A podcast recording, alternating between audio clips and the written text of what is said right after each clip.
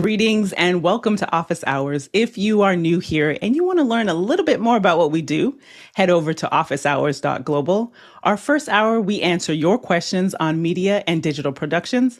And our second hour is something that we typically want to spend a little bit more time on. And today we'll be talking about artificial intelligence, AI, and how we're using that in our content creation process.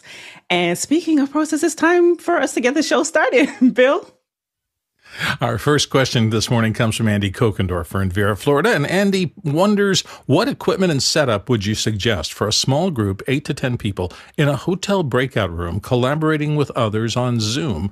And he notes the emphasis is on audio quality. Thanks. Jason might be a little bit too elaborate, but I would say Shure goosenecks and um, Shure makes an auto mixer that's pretty good, and then maybe share one very large television so that everyone can see Zoom and um, you know mute and unmute themselves uh, when appropriate. Go ahead, Alex. Yeah, it's it's it's hard.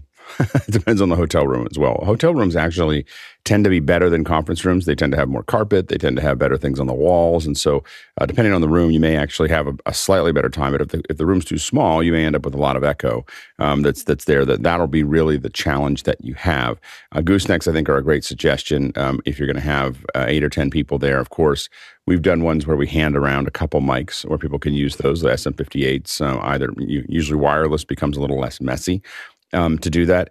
If you don't use, if you use webcams, uh, the one thing to know, and you're bringing the audio in directly, the audio, if you're not delaying audio going into the computer, the the echo, echo cancellation will will mostly work.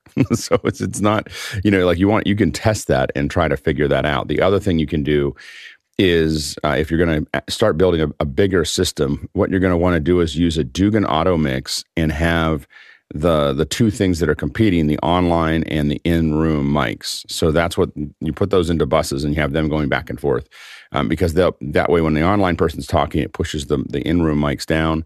When the in-room's talking it pushes the online mics down.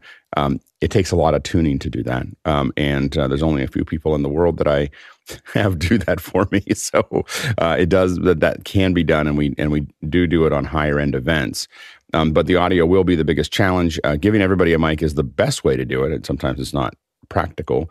Um, so, uh, and this is where, by the way, something like a um, the Microflex from Shure works really well. Is you can give everybody you know little headsets with the little with, with little in ears. So the the the thing that, to look at is mic, Microflex by Shure has both in ear and mic inputs in it. So it's got a it's got the T I, I believe it's a TA four, which is the the Shure uh, input and a headset mic. So you can give everybody, if you really want to go crazy, you could give everybody a little headset mic as well as um, you, it has a mic in it, but you can put it that and then give them their own in ear.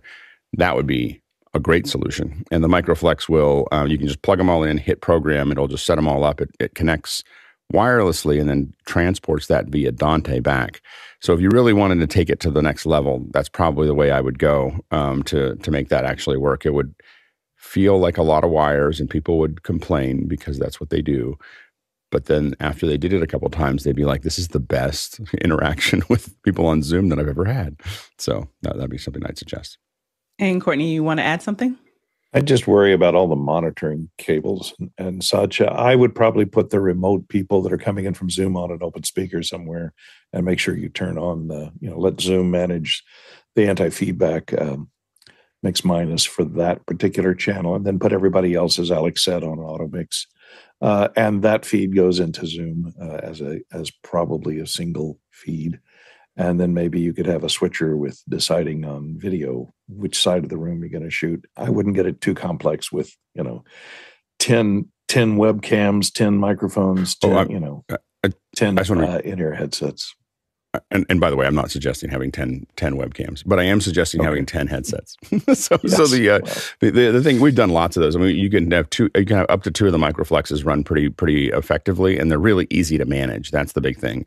Um, again, if people were, if you're talking about being serious about it working, I will tell you, the end of many meetings has been open open speakers and open mics. Like that is the you know like I have watched other people do jobs that I bid on. I watched those just to see how they turned out, and usually there's this, this echoing that goes on and you can see it in the in the people in zoom because their eyes open up or they start talking really slow because they're hearing themselves back it rarely works well. Like, like it's it's it's a rare it's a rare occurrence that it works super well. You can try it, but it'll only work if you're using SM58s and or something like them, and only work if they hold them close up. If, if you give them lavs or give them some kind of uh, area mics or something like that, you're going to get echo, or it's going to just sound chunky um, as it as it just digs into that into that process. So I, I'd, I'd, be careful with that. What I would do for the cameras, by the way, is um, if you have set places for people to sit, I would put the camera pre-programmed two or three PTZ cameras. And then what you do is you just push the number of where the person is, and those cameras zoom to where they need to go. Um, and you can do it with two really effectively. Uh, one is okay, but you'll hear you'll see the zooming. Uh, if you do two of them, it'll move and then cut, move then cut, move then cut, and it works pretty well. And you you can actually put it in a horseshoe and stick them right in that at the end of that horseshoe, so that everyone's kind of it can see everybody not quite from the center, but kind of over, and those two cameras will one has one half and the other has the other half, and it, it works. You know, it's better than the, the the best alternative, which is to put everybody in Zoom. And Javier. And uh, just to add, I think it's very important when you have people inside, like a real, like a virtual, like sort of like a physical room, and other people in Zoom, that whoever's leading the the meeting is keeping like a, a, tight pace and knows when to uh, to stop like side table side discussions that won't be heard from the people from the other side. Because I had uh, one time this kind of situation and the way we we we solved it was having like an audio engineer doing the mixing like on the on the site. And that helped a lot for like it, the, the, audio going out was clean. But when two people get their mute the, their mics muted they start talking like side by side. And that that's not going to be heard on the other side. So when you have like these hybrid situations you have to be very tight when leading the the meetings. And alex. Final thing i'll say is that interacting i mean i've done this for a year for over a decade. Having the live audience and the online audience interacting with each other is you know it's it is a high risk maneuver.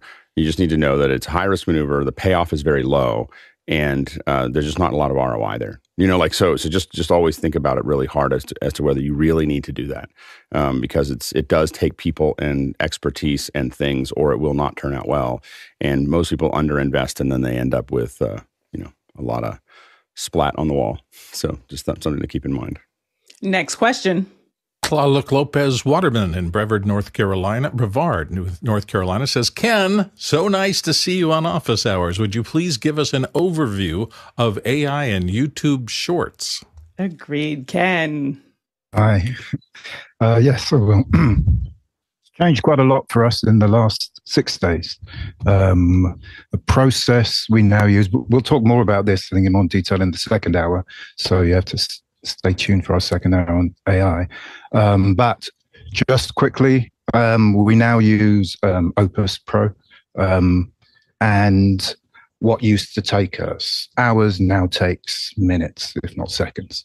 It is um, it's phenomenal on how quickly it produces um, YouTube Shorts if I was building an application to do this, and we have built some, we've used AI before to do this, this is the program that I would build. It covers every aspect of what you want to put in a YouTube short. But I said we'll talk more about that in detail in the second hour. But Opus is the uh, is the program to use now. We are looking forward to that share and the backstory as well. Next question. Tim Holmes in San Lorenzo, California is up next. What is your most fun media production project? Why was it successful and why was it so satisfying to you? Jason?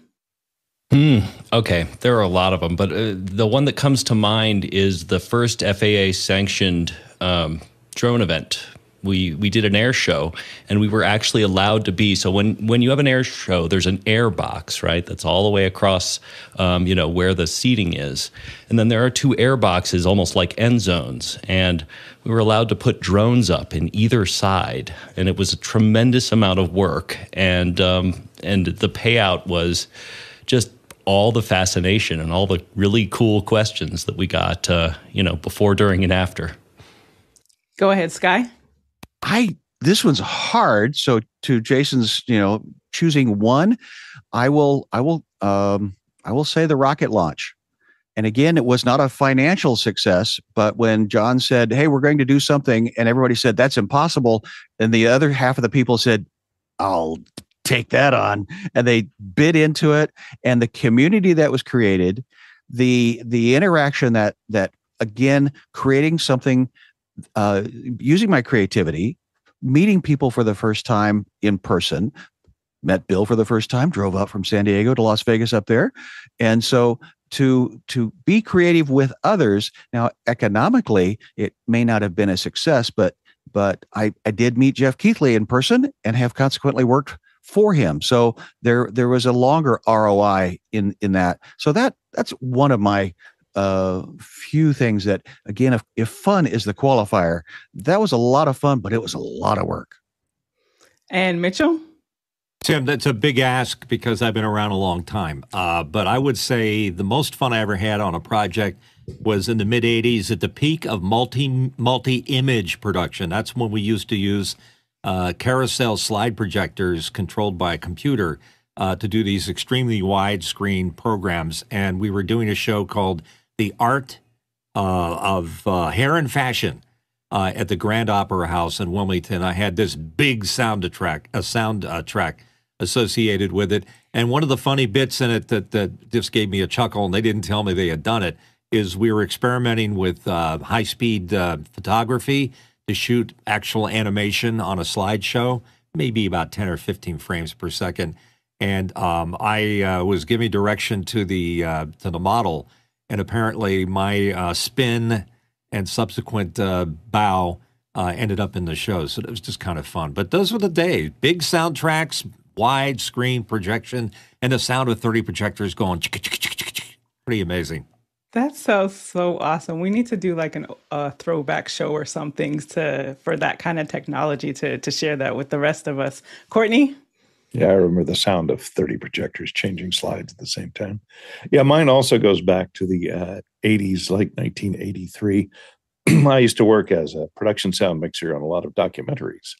And uh, we did this one for the BBC called Master Photographers, and we got to spend uh, four days at uh, with Ansel Adams at his house in Carmel, go out shooting uh, shooting stills with Ansel and working in his dark room. And it was a three man crew with a producer, so it was great. I mean, his wife served us lunch and in his uh, dining room, and uh, he played uh, the piano for us. It was great. Uh, that was one of, and and there were several you know documentaries that I worked on with a lot of famous people. That those those memories will last forever. I tell you. Go ahead, Bill. So I was thinking of the word fun, and uh, there was a couple that were leading candidates, but I think I'm going to settle on a, a, pro bono project. And I always thought to myself in the early days, if I can keep a couple of slots for pro bono and not have a client looking over my shoulder, I'll have more fun with it. And I did one decades ago for a wildlife rehabilitation group here in, in, Arizona where I was living called Liberty Wildlife. And the the volunteer corps was fabulous and we had a lot of very connected people. So I ended up one day out on the Superstition Mountains on a dusty road with a 100 foot crane with my camera on my shoulder, watching the release of rehabilitated hawks and falcons and things like that. And I'll just never forget two things about that. One, the absolute beauty of sitting there on top of that crane, looking out over the superstitions and thinking, how many people get to do this? Then the other thing was a kind of a creative awakening for me. I came back and we had done a bunch of interviews with people. And I'm a voice talent, so I do a lot of voice work. And so remember that old phrase when the tool you have is a hammer, every problem starts to look like a nail? Anytime I had a problem with a program, I could talk my way out of it by writing some narration and put it in there. This was the first project where as I went through all my footage, I realized, wait, he said that and she said that and somebody else said that can I not do any narration and just tell the story through the actualities? And I was able to do that. And it just changed all my thinking. I stopped relying on my crutch and I tried to let the people in the program tell the stories. And for me, that was transformative. So I always remember that one really, really big time. Go ahead, Alex. Yeah, I, I think that um, there's I think when I think about fun, I think of different things. so so that I think that you know for for me, uh, one of them we did we did a we did a live stream with Jon Stewart where he was uh, we built this little rig that he had to sit so he was chest up in a in like this little opening with a whole bunch of puppies. It was about a pup, more puppies, a fundraiser, and so he had all these little puppies running around, and it's Jon Stewart, so he's really funny. And so he's just telling jokes but he gets like we get we get comments coming in and his wife his wife puts a comment into into the into the show that says if you don't come home with a, one of the without one of those puppies don't come home at all.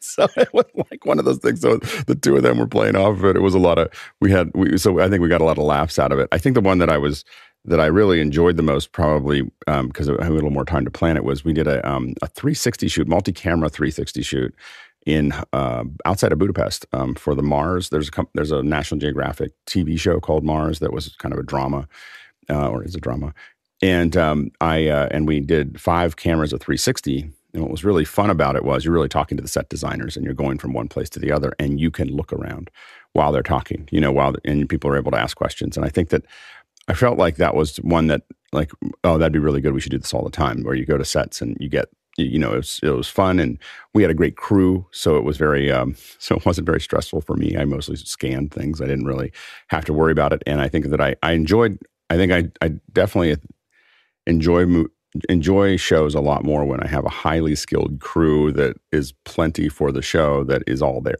you know, like it, it, it just means that I'm not, I'm not stressed about trying to get things done. So I think that that was part of what made it, made it fun as well. And to add to this, this pot of richness, for me, it would have been about 10 years ago. We got an opportunity to to pitch and actually like the King Center, um, which is Atlanta, the Center for Nonviolence, not I always get this non nonviolent social change. And in January, they do the Salute to Greatness and it awards different people in the community and corporate um, entities as well. And so they were looking to really connect with a younger demographic demographic. So just coming in and coming up with an idea that, and this is like early days, I would say, of just influencers and then also live streaming. So to be able to bring a team together where we had someone who was doing Twitter and and really replicating, you know, what you see on the on the award shows, like making that something like tangible. Because as many of you know, you might have an idea that you pitch and you like you know it's going to work because you've done it before, but then for the client or for the organization, it's something new for them. So just the energy of uh, the adrenaline rush, I should say, of putting that together and then actually seeing it come to life and that it was something that we would you know put our stake in history that we were the first ones to do that for them but then also that it did it was able to like bring a younger demo that is now like they know about MLK weekend but for them to actually get the history and to be able to use the technology in it that was just like uh, that's one of those those highlights for me of being able to to pull that together and bringing just new people to making them like building bridges. So all of that, it just covers all my core values. So that was probably one of the most fun and, and exciting projects that uh, I worked on from an innovative perspective. Next question. Next one comes to us from Mitch Hill in Wilmington, Delaware. Oh, I guess it's for me. It says, Bill, there's a rumor you're getting a new computer this month. What is it and how do you intend to use it? Yes, that is true. Uh, Go ahead, Bill. limping along with an Intel MacBook Pro, which has been fabulous. I mean, I've gotten, boy, the value I've gotten out of that because I've had it for almost three years, back a little more than three years, and it's worked fabulously, but it was time to rev. I couldn't wait any longer. So I ordered an M2 Max laptop with let's see, it's got 12 core CPU, 30 core GPU, 16 core neural engine, 64 gigs of uh, memory because I don't really need more than that because I'm using NVMEs attached to it for any extra stuff. And that I find is a little more flexible. I probably should have bit the bullet, but there was a big bump in price between that and the next level of memory and so on and so forth. So it should be here mm, somewhere around in the last week of the month. Uh, there, it's coming, I guess, build to order from China. So uh, it's going to be here around the 28th or something. Exciting. Yep. New toys. we, we look forward to that. Next question. Next question comes to us from Paul Wallace in Austin, Texas. What challenges do home workers over the age of age of 65 face and how can they position themselves to make the most of the job market and what are the opportunities? Go ahead, Nigel. Lots of questions there, maybe a whole show in fact. Uh, I would think the number one thing uh, in this area is the technology is understanding how to look good virtually. And so, anything any of us can do who have skills to help people uh, work out how to get a better p- picture, better sound, I-, I, see that when I interview people, it makes a huge difference. And I think uh, there's a lot more opportunities to work from home. There's a lot more opportunities to work virtually. but we've got to make sure people have the access and the skills and the technology to make them look as good as anybody else. And Ken?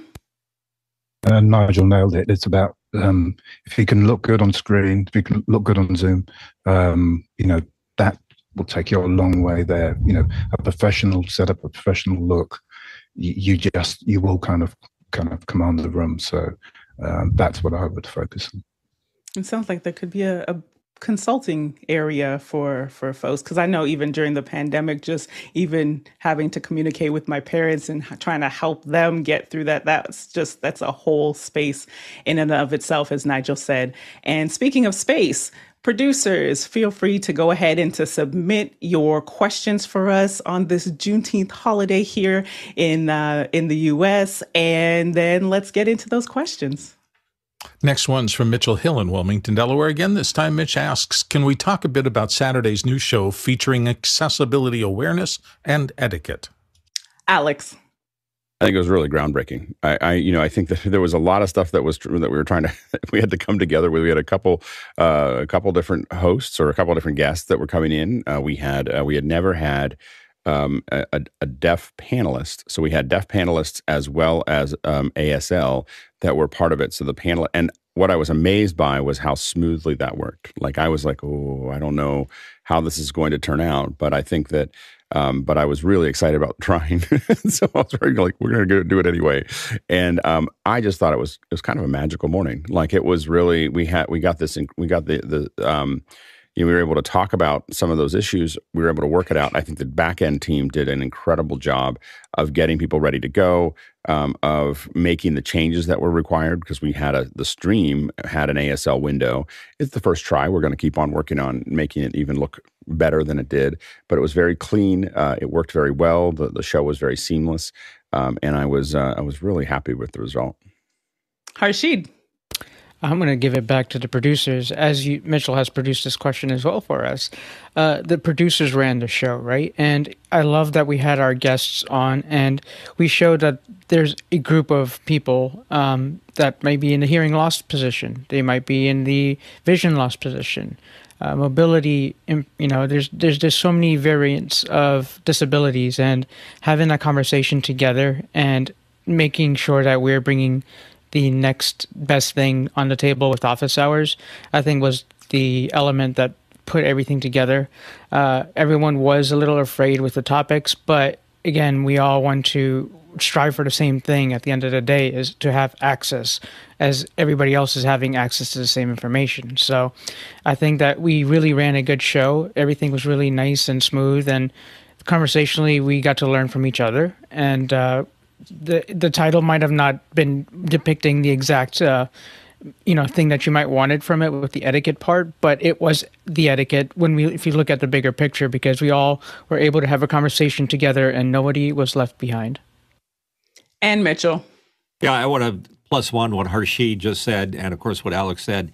It was it was a mind expanding experience for me. Um, I, am sorry to say that it wasn't something I normally would go and uh, listen to, but because I was reading, I was there, and I'm like, wow, this is amazing. So my recommendation to anybody uh, to take advantage of the fact that uh, for the next uh, seven weeks or so, uh, here's a chance for you to learn something about another world that you may not uh, know exists, and to be a better citizen in it. And Alex. Yeah, one of the things that we're going to be doing, in, in addition to just having great guests on talking about all every dis- different aspect that we can find in the next seven weeks um, of uh, you know of, you know of, of accessibility. We're going to also be experimenting with how do we make the show itself more accessible. So it's a bit of a lab for us. It's an incubator. We hope to keep on doing the show either weekly or monthly after the after we finish the summer. So this is really us sprinting forward and then and trying to figure out over the next couple weeks how to do it. And I thought that we, we started out way better than I expected. like it was just a lot of changes to our pipeline, and um, and so I think that it's going to be a great summer on Saturdays.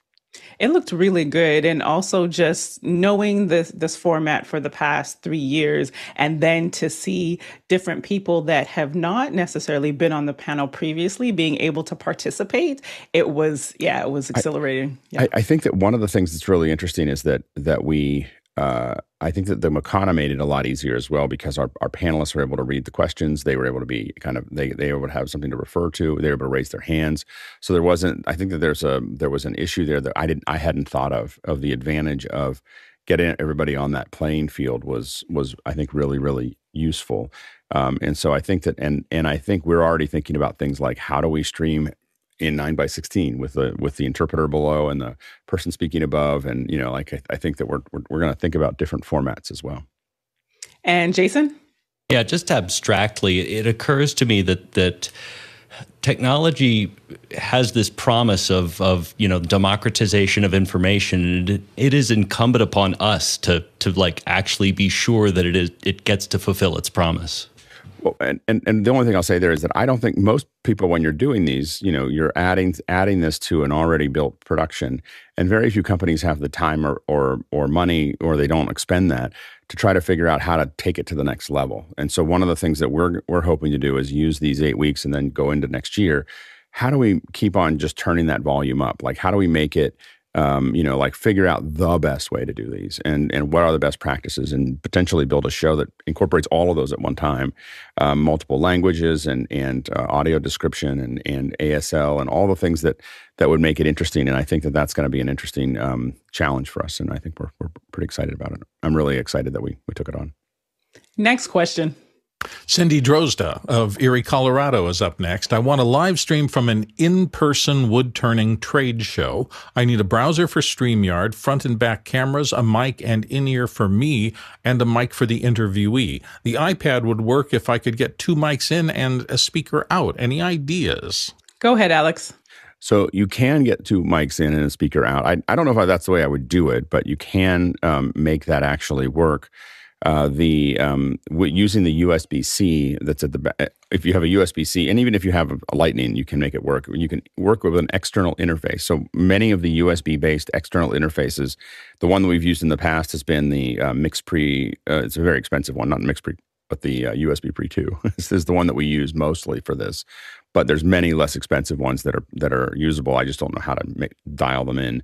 Um, but they have the Mix MixPre two, for instance, has two outs and two ins. Um, you can definitely have uh, multiple mics going in, multiple uh, audio going out, uh, and and there's a lot again, many interfaces, probably sub three hundred dollars that you can get. Um, a lot of times you want them to be powered separately so that they're not pulling power from your iPad, but that should get you the audio in and out. I would strongly consider, given what you're doing, um, really thinking about uh, also, I mean, considering uh, you know things like a link link 360 or, or obsbot or something where you have little ptzs that you can kind of move around and look around but as a really quick setup, I think that the um, the iPad would would work well. And then Mickey just said in the chat, why would you need a speaker out? Will you be inter um, interacting with others? If so, use in ears, not open speakers. I agree with that. Next question. Khalid Al Jumaya in Hassa, Saudi Arabia. Hey guys, have you seen the camera motion system from PT4, the I, Expo, A-X-I-B-O.com. This is something you may be interested in. The company will also release an affordable robot arm by the end of this year called the Egyb Mini. And he's got a link to that, A-X-I-B-O.com. Courtney, your thoughts? Well, I took a look at it uh, on their website. It looks like if you're you're looking for repeatable moves, maybe it, it will do that. It seems to be battery powered. It has these little Sony batteries over here on the on the right side. Uh, it's designed primarily for a pretty lightweight camera, so a DSLR or you know at most maybe a Blackmagic uh, Pocket Cinema. Um, and I I suppose it does uh, repeatable. It does have a uh, a slider that's available for it, so it looks like you could slide a couple of feet like that on it. Um, re- for something doing motion control depends on what you're doing. I think it'd be great maybe for tabletop photography of food if you're a food photographer doing a lot of uh, getting some motion into uh, tabletop photography would be good for that. Um, I don't know. I, would be afraid to show up on the set and they would say, "Oh, I have this great robotic camera. Can you put the teleprompter on it?" No, it's not going to work for something like that. And of course, it's going to be moving. And, and I'm not sure exactly. Uh, I didn't see any type of connections with the camera as far as controlling. Um, you know, it has an outboard zoom and focus uh, uh, package for it. It comes, it's very much piecemeal. You add, you start with the basic package and you add, you know, remote focus, remote zoom, remote control of the lens. I don't know if you have remote control of the camera itself with monitoring everything else on it, uh, which is usually required for a you know a a uh, robotic repeatable remote camera so that you don't have to touch the camera because you can knock it off if you're trying to do repeated moves you could easily upset the position of it uh, because it's such lightweight and so small you know Alex? Yeah, as they've done development, uh, this has come up a couple times in office hours, so we'll see if we can get them on. Um, I think that it's a really interesting product. Uh, it looks, it looks, it, it it's kind of in the some of the DJI stuff that does similar things, um, and this one, but this one looks pretty robust. Um, we've used a lot of these for mostly product shots, and um, we do do it live oftentimes because uh, if we've done a, we've done a couple where we did a launch of an auto, an item and we pre-program all the places that that camera has to be to show different parts of that item. And oftentimes we're animating both the the camera as well as a turntable that sits underneath that that item. So that the item rotates to where it needs to go the panel and then they can sit there and draw on it or talk about it. And and, and so um, the, for those kinds of operations it can work. My big question will be is how does it interact with external uh, controls. So can I make it part of a system, or is it is it remote? Is the remote kind of closed? So um, being able to take external um, things would be inter- interesting to me. But it does look like a pretty um, pretty robust and, and a pretty slick camera. So I'm I'm definitely interested in seeing if we can get those guys on. Next question. Paul Wallace, Austin, Texas, up again. The Tour de France cycling event is coming in July 1st for three weeks. What are the best ways to watch it and get the inside scoop on the teams, riders, and the behind the scenes stuff? Go ahead, Ken. You asked for the best. The best way is the way I'm going to be doing it. We'll go to motorhome RV. Go to go. You have to go the night before for the stage because they closed that road off, and watch it live, which I'll be doing. And um, they have a Starlink, and then you can watch it on TV, so you can see see the rest of the tour. So that's the best way to do it. Mitchell. Yeah, it's quite the spectacle. Uh, we did our version of Tour de France here called Tour DuPont uh, in Wilmington, Delaware, and uh, there's so many moving parts to it. One of the things is a place called Monkey Hill, which any Tour du DuPonter or Tour de France person would know. Uh, it's a Belgian block, very steep hill uh, that I can see right from where I'm sitting right now. And uh, that was where most of the exciting moments happened. But um, it definitely requires, like uh, Ken said, some type of multimedia enhancement because it's so big in so many places with so many uh, interesting moving parts. You need a little bit of both. And it's, I guess that makes it a hybrid event. Next question. Next one comes to us from Alexander Knight in Vancouver, British Columbia. How close are we to finalizing and releasing the updated Fenwick framer? And the most important question of this, how much smaller will our heads need to be? Alex. You know, I, I think that uh, uh, we are, I, it's up to Chris to when we're going to release the new Fenwick frame. It's his frame. I know that I'm using a slightly, uh, I use a slightly adjusted version of the Fenwick frame that is smaller, um, and so and I've I have submitted it to Chris for for his uh, consideration. Uh, mine's about 15 percent smaller than than than the current Fenwick frame, um, and uh, the and I we have I feel like it it looks a little bit more natural on a large screen. Um, so the, the, the main feedback we got was that on when you're watching us on a on a on a full 65 inch 70 inch tv that many of our heads looked unnaturally large. Um, and so there was a request to make it look a little closer to tv so that's that's exactly why we're we're, we're making some of those adjustments right now. Um, and so I've I've needed to make that I've needed to, I needed to make another guide other than the Fenwick frame for some clients so that we could we could normalize their heads at that slightly smaller size and so um, I have submitted it to Chris for his appro- his approval and his uh, submission. Um, but I have a, a, slightly different framer that I'm that I'm using. That's again about 15% smaller than the current one. Go ahead, Bill. When it goes smaller, mark my words, people will still start leaning in and stealing, leaning in. It's a factor called noggin creep that is just very disturbing. Next question. Oh, go ahead. I mean, the thing is, it's just like what we need is like this ah. little like what like it's like a what, what we need is to have a, an app, a Zoom app that goes that that that tight that pulses red when you get when you when you lean in, it just goes. exactly. You know, like like you, noggin like, creep. You, you noggin know, creep. like this. Yeah, yeah, but you just, you, it's like tapping a wall. It's like dunk, and then you pull back a little bit, and then you lean in again, and so that's that's going to be the the next thing. Yeah. Next question. Douglas Carmichael. Recently, there was a test where a remote A1 mixed a TV show with 107, uh, 175 milliseconds latency. Wouldn't that be excessive with shows, particularly music shows, where the mix changes quickly? And he's got a link to the test. Courtney?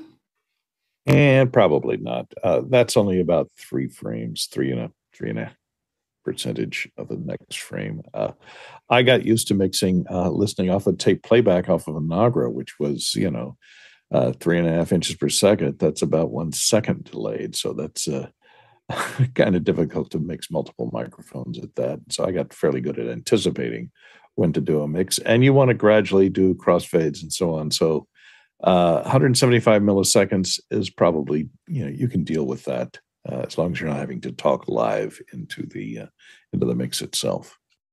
Alex? You know, it's it's a little long for precision work, but I think that as as Courtney said, you could definitely make that work in many shows. We have to remember that most of the time the mixes are, if, if it's rehearsed, are going to be the mix for the for a for a music event is going to be pre-mixed pretty close, and it depends on you know what the content actually is. But they don't have to make th- that many split decisions, and usually you don't want to make make fast moves anyway you know if you're doing if you're doing it. So so those kind of um, you know a mere uh, you know again it depends on the 30 frame or 60 frame but it's either three or six frames of delay. Um, i don't think would be that big of a deal. A lot of times when we work on it we're using they were using vpn over a private network. Uh, if we do remote mixing um, we use private fiber the switch or something like it. Um, and then that allows us to cut that that latency um, a little more than half of that. And javier and and I think like music shows or, or like concerts or uh, like musicals, all of that that stuff where you have something with a a, a part um, scripted or in this case like in a show you, you want you know exactly when the song gonna start and if there is a solo and if there is something you have to go up or down you're not reacting that much you're more like anticipating like a, a, a like a, a, musical like a broadway musical you could like actually do it just like reading the partiture like just you, you can like learn to do it with the the delay won't be that hard maybe in something that's like uh, unscripted and you have to react quickly that may be harder but something where you have like music or something that has like a structure you can anticipate a lot of things and pulling in from the comments, Mickey says it depends if the show has live music and what type of music it is. I've su- successfully mixed shows with EDM performances remotely. Next question. Next one comes to us from Paul Wallace in Austin, Texas. And Paul asks our notes Reddit is in meltdown. What are the dynamics of this? Nigel. So early on in my office hours uh, life, I heard the phrase, uh, if you're not paying, then, you know, if you're the user, then you're, I just messed that all up. But you know what I'm trying to say, that uh, if, if, if, if it's user, free, the then product. you're the product. yes. If it's free, then you're the product. And I think the reality that's, that's come to bear, and some of this happens after Elon took over Twitter, and I, I don't want to argue right or wrong there, it's just the fact of life, that Silicon Valley finally hit the reality that having followers does not mean having money. And at some point, these services have to pay for themselves because just an overinflated share price or, or value is not going to get you there. And I think this is particularly germane to AI, uh, as we're talking about. There's so many free services today that um, if you rely on them and you don't pay for them, at some point, either you are the product or they won't be there. Alex? Yeah, I think that when people complain about companies taking a percentage of their of their sales, they should remember that companies take then value them. like you know, like they, they value that. Right now, you know, Reddit wasn't making any money off of all the third parties, and so as a result, they just didn't really care about them. And and so I think that that's the real problem there. Um, Reddit isn't. I think that Apollo and other other apps like that are really just collateral damage. What Reddit wants to do is get paid for by OpenAI. Like they want they want money from the AI um, uh, folks to to to do that, and so they're they're they're charging the number that they want because they know that OpenAI and other people building those models really need Reddit. Like they need they need that access to that on an ongoing basis for them to build their models because there's so much knowledge floating around in it. And so I, I don't think that it has anything to do with. I think the reason they're not negotiating with anybody is because they know they can probably get that number from uh, AI companies because the AI companies are flush with money and that their data is very valuable. So I think that that's probably why they're going down that path. I would I think like many things, I think we need to watch to see if they're really in a meltdown. You know, a lot of people when twi- when Twitter did, made its changes said, "I'm going to Mastodon." I don't really see a lot of people talking about Mastodon now, and a lot of people like me were just like, "Sure, let's see how this goes." You know, like and, and it was just kind of like, hmm, "I'll just see, I'll just see what, what what happens." And no one's using Mastodon. I mean, I mean, some people are using a handful of people are using it, but it's not any. It's not going to take over, like it, you know. And um, and so I think that that's the other thing that we see is that moving people out of a social network is pretty complicated. Now, the, the, the real danger that they have that I think that that Reddit has is they've they've ruptured their relationship, and Twitter has done this as well with their users.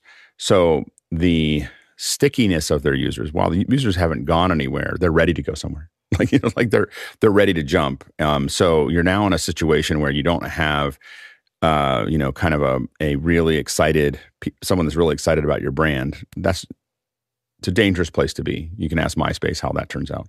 So, you know, so if something else comes out that's better, they have a lot, both Reddit and Twitter have a lot of users that are ready to go somewhere. They just don't know where that is yet. And so that creates a lot of opportunity for, um, you know, newcomers. Bill?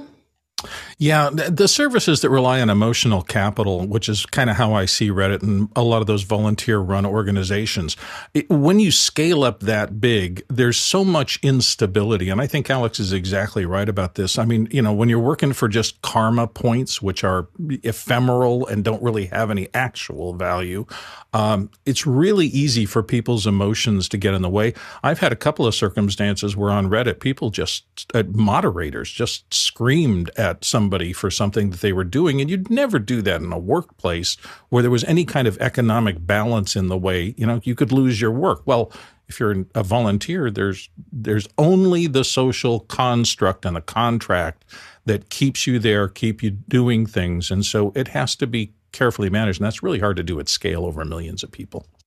And I wanted to just expound a little bit on what Alex said when he said that they're really potentially looking to cash in from OpenAI. And what he means by that is that it was maybe like a month or so ago that Reddit said, Hey, you know what? You need to start paying because that community, people are going there to learn how to use ChatGPT, the latest prompts, and all of that knowledge that's taking place there that they're looking at, okay, we've created this space and that, yes, now we need to actually monetize it. So just putting more context, context context to it there. Next question. Mitchell Hill, Wilmington, Delaware. Flash is dead. Long live Flash. For those of us who have been coding websites for a long time, do you miss any of the long gone Flash features? CSS has limited animation capabilities. Ken? Um, in a word, no. Uh, the uh, I, we developed a lot of Flash apps. We use it mainly for the programming aspect of it. The animations were the most annoying thing and thank goodness um, in CSS has limited them. I think it's got too many in CSS even. So uh, yeah, animations. Uh, yeah, the fact that their flash is gone is a big is a good thing because once a user maybe see it, they see it once, they might smile. They see it second time, they get bored. See it third time, and they might not come back. It's um, yeah, animations and all the moving bits and pieces that people put on websites is. Uh, I, I won't go on because I can talk about this forever.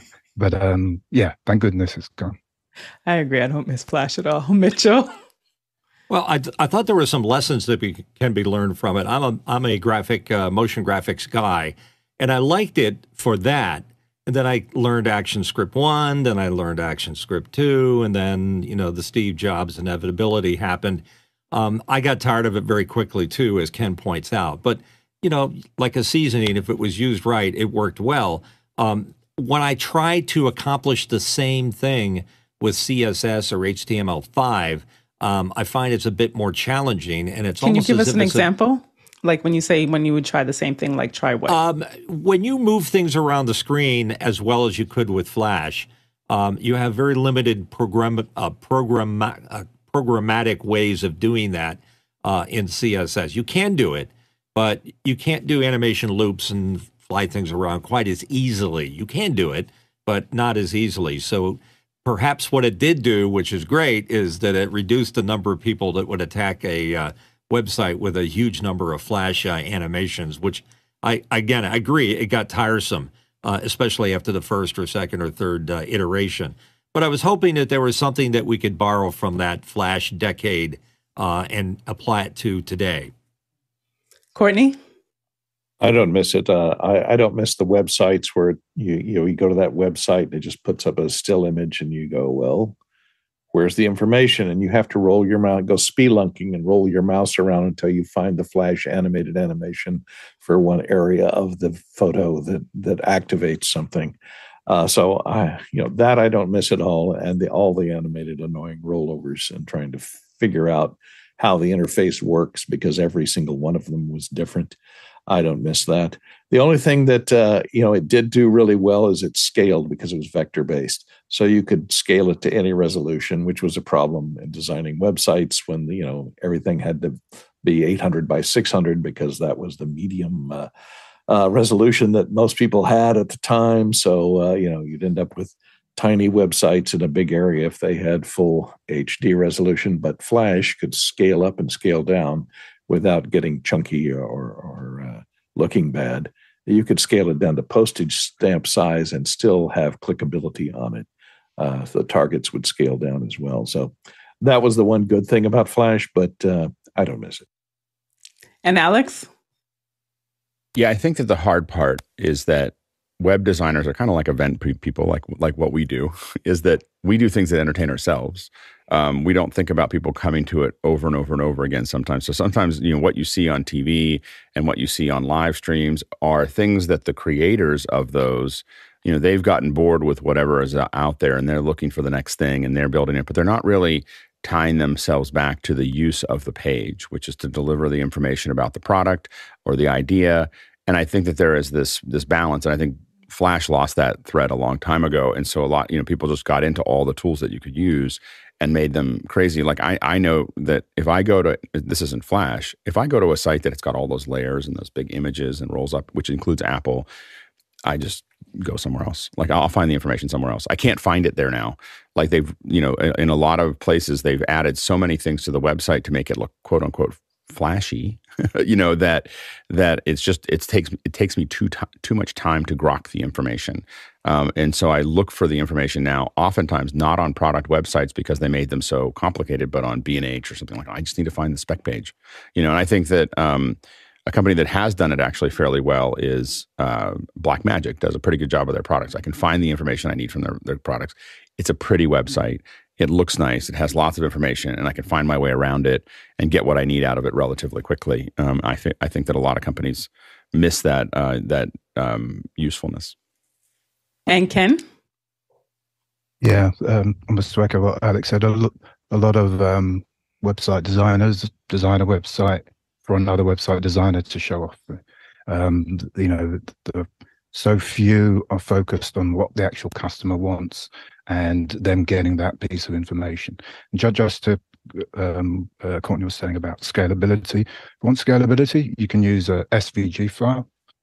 Scales is a vector based and it's program and you can program that and it's programmatic and so you can use SVG um, uh, files or images to which are perfectly scalable.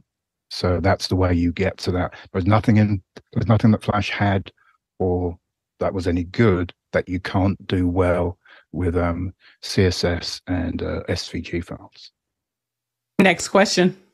Paul Wallace, Austin, Texas. More companies are looking for ChatGPT and AI experts. At the same time, they're trying to cut jobs elsewhere. Discuss. John? Nothing more than a reshuffling of priorities now. The opportunities in AI, especially in the enterprise spending space, is projected to be in the hundreds of billions in the next five years. So significant movement therein, and there's tons of opportunities. Reminds me of when transcription moved from typewriters into word processors, and those people that accepted the technology moved forward were were, you know, given new jobs. So that that's all that's going on right there. Sky. I've heard the term in HR called right sizing, and I think that's a similar concept here as as John just mentioned. How do we repur- repurpose the energies that the individuals have with these new tools. And consequently, I know people are often looking for the silver bullet, but again, the best phrase I've ever heard is what we really need is silver buckshot. Go ahead, Alex. Yeah, I, I think that one of the things that's important is for us to keep keeping you know as as as people whether we're producers or not we want to look at this as a lesson in we should be paying attention to the new technologies that are coming out and figuring out how we embrace them, not how we say, well, that shouldn't happen, because that's rarely what happens. like saying that we're going to stop it is kind of uh, is is a difficult thing. So um, I think that I think that we need to keep on figuring that out. Um, definitely in every industry, uh, we you know this you see this all the time with automation and i think that i think the interesting thing is is the upset right now is because the automation is white collar jobs uh, white collar jobs instead of blue collar jobs. We've been using automation to replace blue collar jobs for the last hundred years, um, and you know whole divisions get wiped out, and we don't think much of it. And it doesn't really show up like, oh well, there's a whole bunch of robots at the at the Ford thing, and that those were used to be people, um, and so we don't think much of it. But when it's white collar jobs, everyone's really in panic mode. Um, so I think that we should also check ourselves a little bit when when it comes to um, thinking about how automation affects this process. Um, I do think it's very important. It will change the way we look at education. Um, I think most of education was just proving that you could survive it. Um, and so then you get out, and then we'd actually train you on what you needed to do.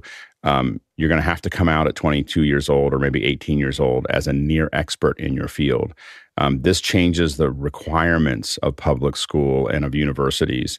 Um, you're not going to be able to go to a public, uh, private, I mean, pub, public schools need to now, or not be public schools, but something needs to train students so that they are at a very high proficiency when they leave high school. Uh, universities are not going to be place, places that you can go and party and survive the next you know the rest of your career uh, you know there it is going to be an intense thing to be ready and then people are going to need to think about educating themselves every day for the rest of their lives to stay ahead of um, you know AI and, and and all the other opportunities there and that's just the that's just the cost of of of, um, of that process. And so there's a lot of opportunity, um, but there is a lot of cost. The the upside of that is the people who are doing that are going to get paid a lot because they they're the, doing the things that the AI can't. Courtney. Yeah, this has become a point of contention in the bargaining that's going on now between the Writers Guild of America and the producers, and that the, the Writers Guild wants to outlaw the producers from using LL, you know, large language model generative AI to replace them but they also want to still be able to use AI to help them when they've got writer's block or when they need to finish, you know, uh, for take a creative direction in a script story. It uh, it can come up with a different creative idea, which they can then elaborate on.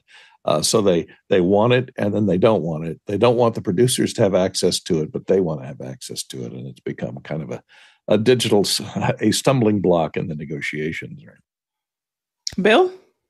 So I came out of the business world kind of with one thing in the back of my mind. The three big costs of operating business, you got capital costs in the beginning, you've got operating costs, day-to-day stuff, but the last one and the monster is labor costs. It is probably the most controllable level. Uh, if you think Wall Street really needs you to be more profitable, cutting headcounts is the fastest way to show that on the bottom line. And it always struck me that as AI and these things come in, one of the unintended consequences may be that as more and more businesses get automated, those control levels aren't going to be there. So people are going to have to shift their attention to something else. If you've replaced removable headcount in the form of people with machines, where the levels for moving profit for a short term period of time to meet goals. Are you going to have one? It's going to be an interesting change. Jason? Uh, this question invites us to tumble headfirst down the rat hole, um, you know, after, therefore, because, right? Post hoc, ergo propter hoc. Just because one thing happens and the other thing happens doesn't mean that one causes the other. I think that the, that the American and, and better yet, the, the world's job and labor market is always going to be in a series of, of ebb and flow and flux. And, um, you know, this is just kind of the next big thing occurring as um, another thing happens. And pulling in a comment here, John says when cars were invented, there were a lot of new mechanic jo- mechanic jobs posted and few carrier drivers, which goes back to what uh, John said earlier. John Preto said earlier about the reshifting of priorities, and I think a part of the conversation, the good part of the conversation, is the reskilling part and helping people to get up to speed, helping people to understand, and even as Alex mentioned, even with the educational system, education system is helping people how to think working alongside these tools and, and resources. I say to my daughter all the time, and this is before this AI uh, part of things, but I would always say when she would ask me a question or something would come up, I would say, well, how are you going to solve that problem? Because I understand the need to be able to be strategic and to problem solve. Like that is something that is going to take her no matter what industry she's in. So those are the kinds of things when we have these conversations. Well, how can we help people to prepare so that they're able to be a part of this as opposed to that being this being something that takes them out? Next question. Next question comes from Douglas Carmichael. I've heard of industrial robots like those from ABB used for media applications. Would there be any advantage to industrial robots in our industry with appropriate software like Robot Animator? Alex? I've definitely seen this in um, um, a variety of motion control arms. In fact, a lot of motion control arms, the newer ones, were based on industrial arms that were um, coming out of factories, and so because they're a lot less expensive to get to build them and fairly precise. Um, the, the, last time I saw one in person was actually when I was in Cape Town in South Africa, and uh, there was a team there. Um, I think it's called Black Cricket that had was doing uh, 3D and what it did is it, you know, it had to do a move, and so they were doing stop motion animation. And what what it would do is it would swing down and take a photo, and then take the stereo pair with it. So it'd go, and then and it would do it again, and it would keep on doing it. And they had it all pre-programmed to make all those things work, and it was really really effective. And so, um, but they were using. I mean, it wasn't even dressed up. It was a arm from a um, from a, from a car factory that they had re- reprogrammed. So there's definitely some use there. Bill. I, I, looked at their website and I was interested to see a term that I hadn't seen before, which was cobots. And so they are one of their areas of interest is figuring out how to make robots that work alongside a person to improve their ability to do repetitive tasks and things like that without entirely taking the human out of the equation. That was interesting to me. I, I wonder how many of us will be working next to robots as opposed to being replaced by them. Next question. Robert uh, Sabati, Sababati. I'm sorry if I got that wrong from Poland. Uh, what mics do you use to capture ambient sound in a conference room when you run hybrid events, and where do you place them? Alex? I think it depends on what you mean by conference room. So if you're talking about a conference room that is in a, uh, if you're talking about a conference room that's that's a traditional like office conference room, we try not to have any ambient mics because we have enough trouble with the audio already. If you're talking about a large event center and you're doing those, we've done those in a couple different ways. Uh, shotguns have been the most, you know, like 416s have been probably the thing that we've used the most on. And usually um, we either build an XY that is um, in the center to get kind of a field, or we bring put them on the corners. Um, that has been one way that we've done those. The other way that we've done them is also um, we've actually used even um, lav mics and put them on the backs of the um, uh, of the confidence monitors, or I think in Europe they call them comfort monitors. Um, but the, they have those boxes there, and we've we've put them in there. And what we get is what you would hear from the stage um, in in those areas. And um, both of those have been fairly effective at bringing it up. We do like to have everything on the stage as directional as possible so that we can fade that in and out as as we want to. But it is important uh, for the larger events because otherwise jokes or anything that they thought was funny um, feels like it just dropped off into the, into dead air uh, if you don't have some of those ambient mics out there. Next question. Next one comes to us from Paul Wallace in Austin, Texas. Summarize how you get set up on the office hours with camera, comms, audio, video, and lighting background for a typical show. How long does it take you to get ready? Yes, let's go with the summaries. Ken? Um, when I was back in my studio, about 30 seconds because I have everything fixed and set. Um, when I'm in my RV, as I am today, uh, it can take a lot longer because there's this thing called the sun and it moves around and it adjusts the things. I don't know how you cope those you can't block out the sun to uh, do the lighting, but uh, yeah, normally about 30 seconds in the studio and uh, quite a bit longer when I'm uh, mobile. Nigel? Yeah, so I, I tend to power off my studio at night, everything except the network. So I turn on I wait for my machines to come up, and then I really press two buttons. I press one to turn the lights on, I press another multifunction on my Stream Deck that starts everything else, and then I do the color correction on the camera, and I'm set up for my working day. Mitchell. I kind of like the therapeutic idea of turning a lot of things on and off. I mean, I have a standing Zoom set Uh, the thing that helps a lot is having this uh, little NanLink uh, remote for the lighting um, and a Furman over here that powers up my uh, ATEM and cameras. So pretty quick, 15 seconds. Jason? Having just survived the move, I made this as simple as I possibly could. It's pretty much two or three buttons, and this is this is the new the new studio as it stands right now. So it's th- you know three buttons tops, and that's it. Next question. Douglas Carmichael's up next. One of the arguments I've heard against learning iOS development is that, quote, all of the unemployed programmers will get first crack at the jobs. Would there be other sustainable employment models for mobile development? And he specifically mentions freelance and contract work. Courtney? Well, mobile development is a curious place because you can have apps that are fairly simple that a single person writes from beginning to end and publishes uh, on the App Store. So that's one form of entry into that particular area and you're not really competing in, against anybody it's your idea and your concept.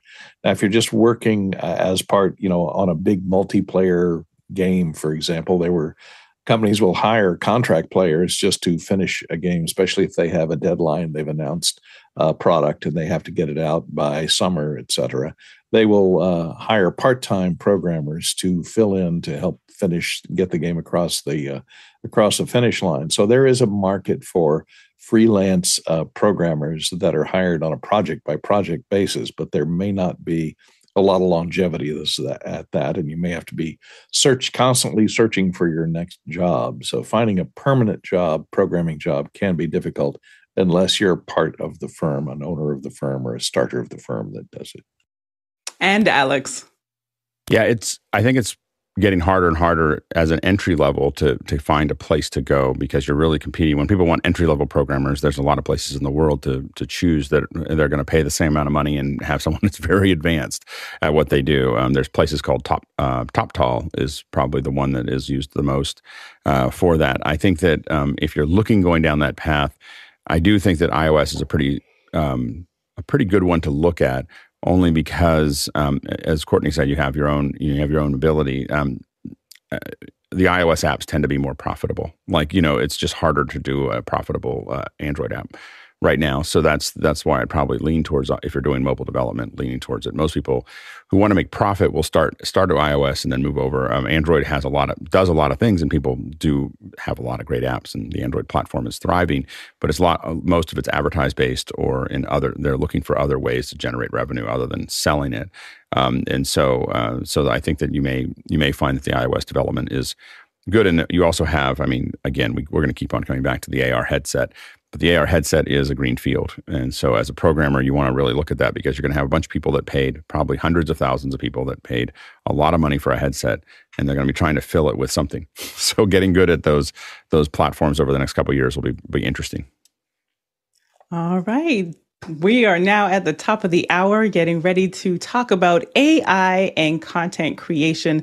Thank you, producers, for all of your great questions. As our panel gets ready to, I feel like this is going to be a bit of a show and a tell segment as we get into it, because our community, we, uh, a great part of office hours is sharing our knowledge, sharing the projects that we're working on, sharing how we use them.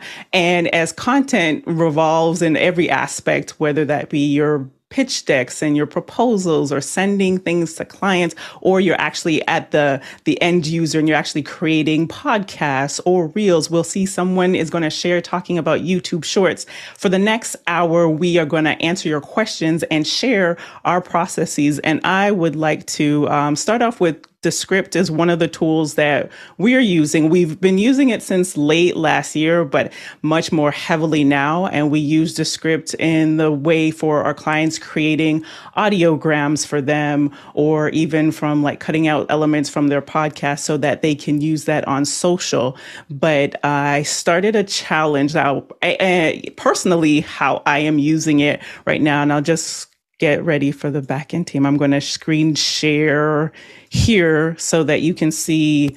Um, I started a challenge last week to use ChatGPT as my social media manager. So I put in prompts each day, um, go through scripting with ChatGPT to see if I can get from, I think I started at roughly 226 followers on my Create with Liberty account and using ChatGPT to help me with strategy, to help me with, uh, to, to actually tell me based on the data that I provide tell me what to do. And each day we're posting videos of that. So this is using Descript.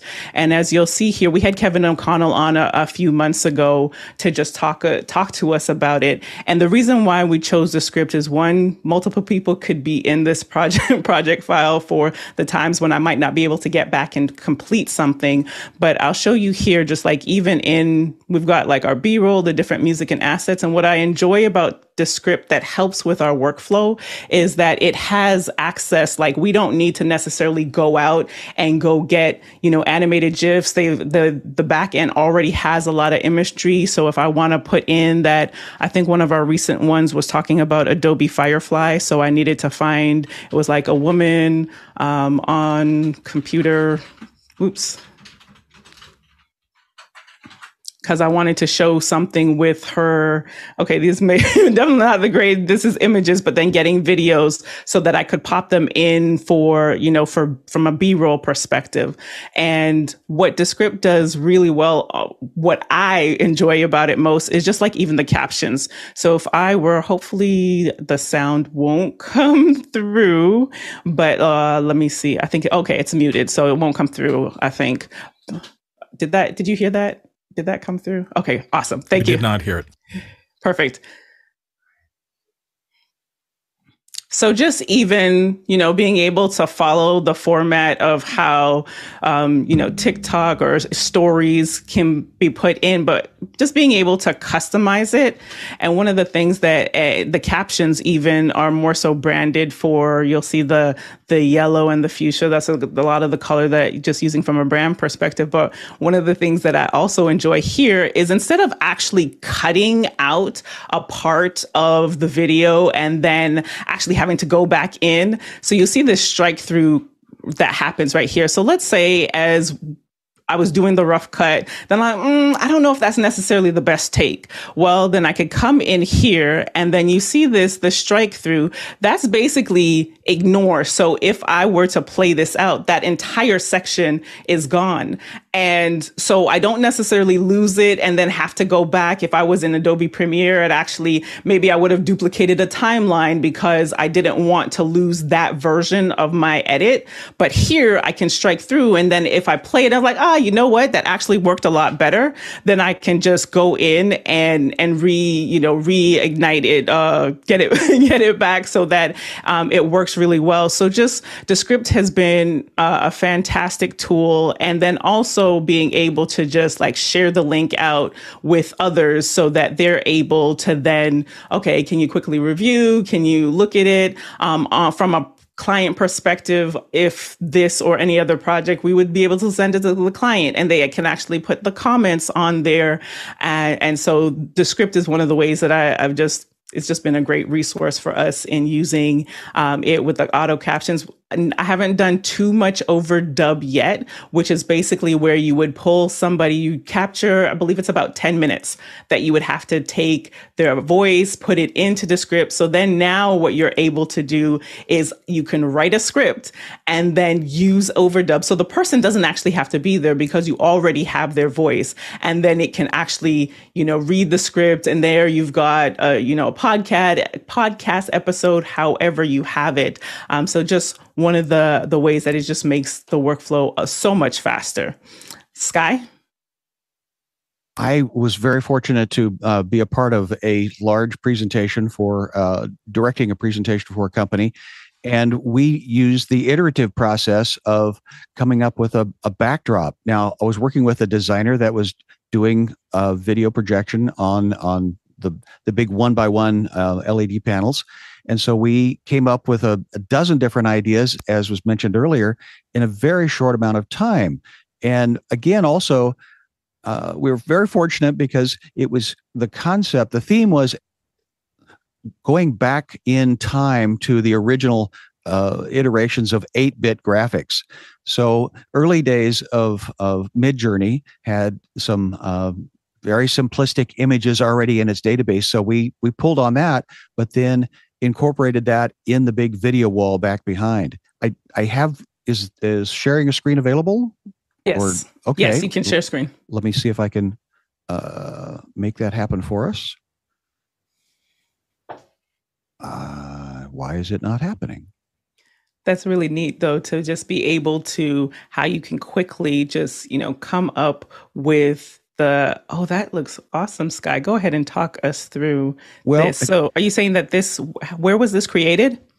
Well I, my my the designer was in los angeles and i'm here in seattle. The it was for an office in uh, san francisco and that is a video wall background but it was again repurposed in the the boxing of the 8-bit uh, design concept. And then he also created what he called l brackets off to the side, which were again another design, and then two large uh, projection screens on the left and the right for the audience.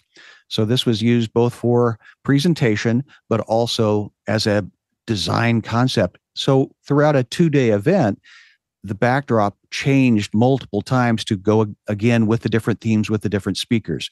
Now, we took the original Midjourney and then he took it into his After Effects and created additional moving elements in here. So that that logo in the middle would spin and flip and then the lights would transition up in uh, through that original still image created a 3d you know video image and with what you just shared, Sky, it really does show the power of using these tools in addition to your regular, you know, creative process, as in like that being the first step of just getting some thoughts out and getting it together. And then here's the expert being the designer in this case that was able to add more of the bells and whistles and actually customize it. Is that what I heard?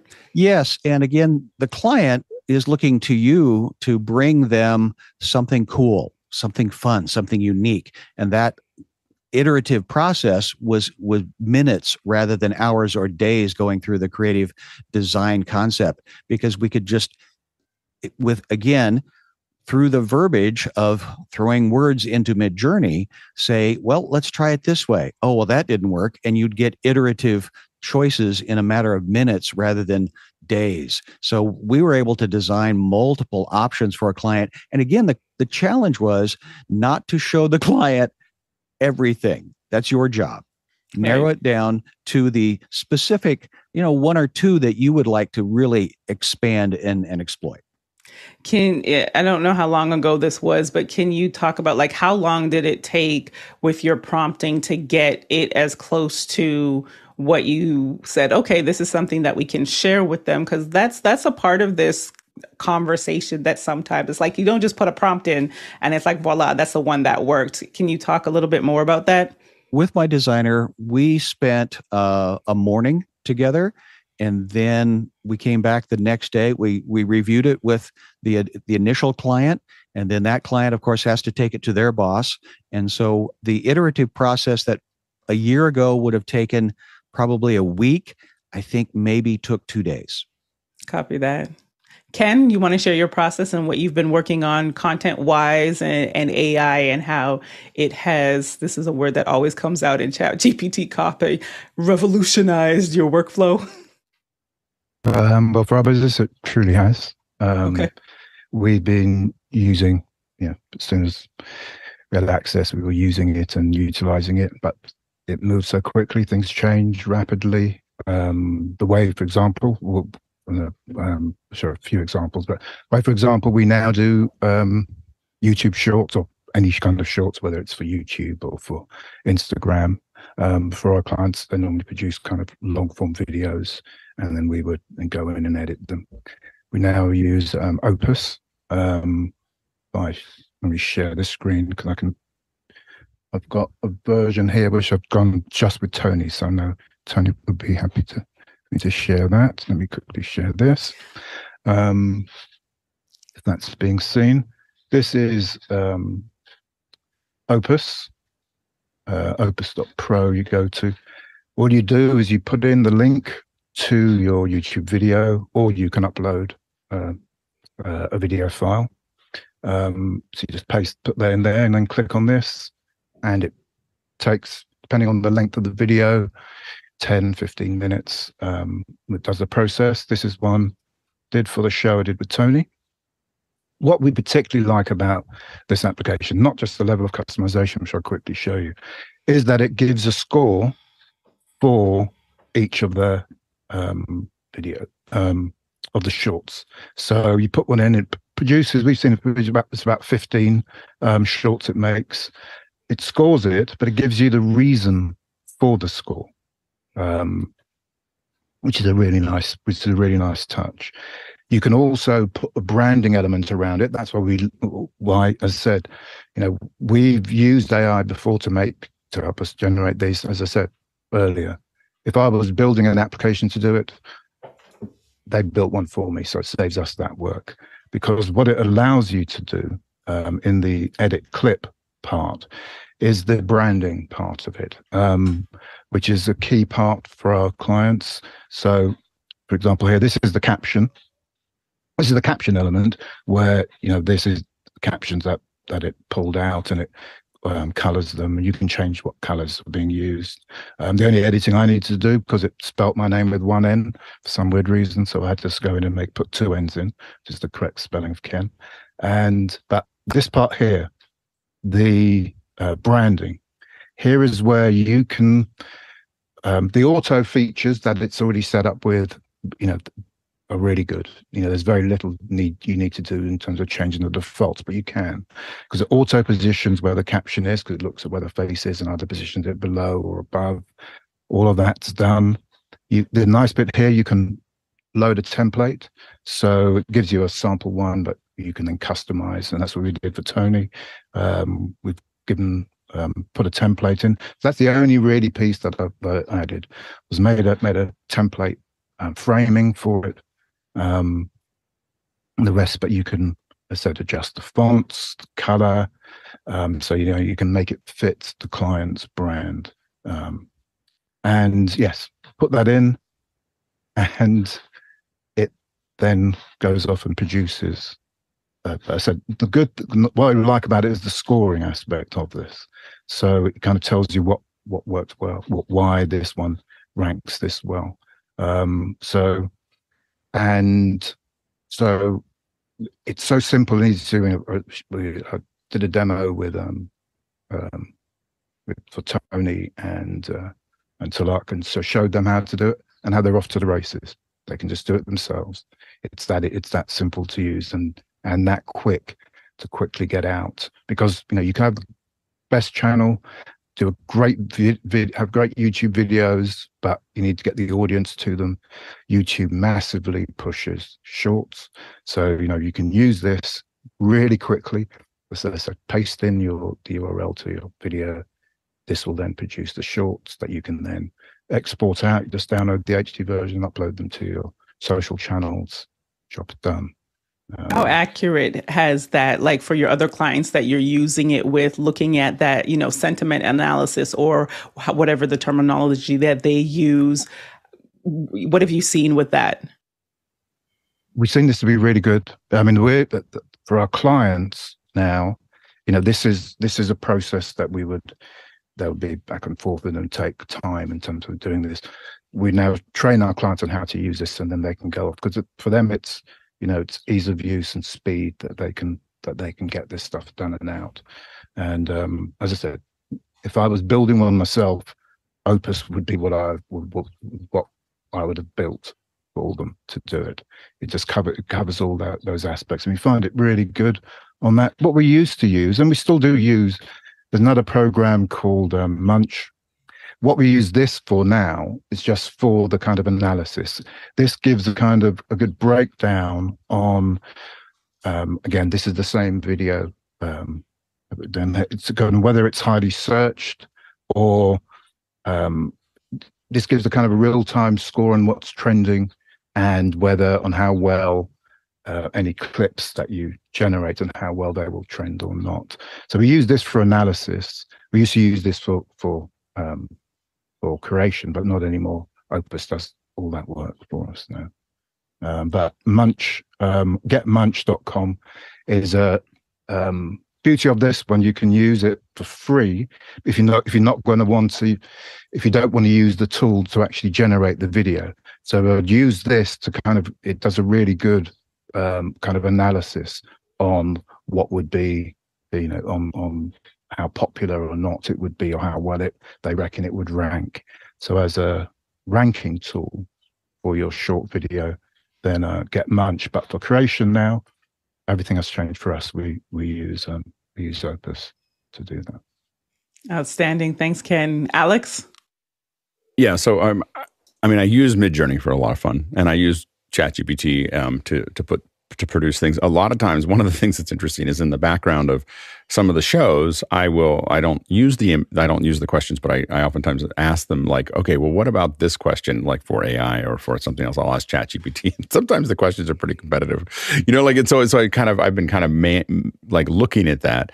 Uh, one thing I do do is I use ChatGPT sometimes to generate prompts for Midjourney. So I say, "You're a prompt expert and an artist, this kind of artist. Give me a prompt, and it will give me a paragraph, you know, a couple paragraphs of description for chat for Midjourney that I'll just post in there. And sometimes I get something better than what I would do, and sometimes I don't. So we, I, I'm still playing with that. The major use that I probably do on a day to day basis, I, I have to build a lot of decks uh, about different concepts and so on and so forth for work. And I use Midjourney to generate um, images that I want to use, just little concept images. These aren't the technical images. This isn't how we're going to do something, but it gives people some way to think about things. And so, um, so my big thing is is that I do a lot of things over a plain white background. Like that's what I tell it to do. Like do this over a plain white background. And so what you end up with is something like I. Um, this is an example of I was talking about the evolution of media. And so i started you know i drew a little line here and then i have this um, you know this we started off you know carving things in in uh, in in wood in here and then we had text and then we had print and then we had radio and TV and cable and and social you know so I'm I'm kind of going through that process. And the main thing is all of those images are all created by Midjourney.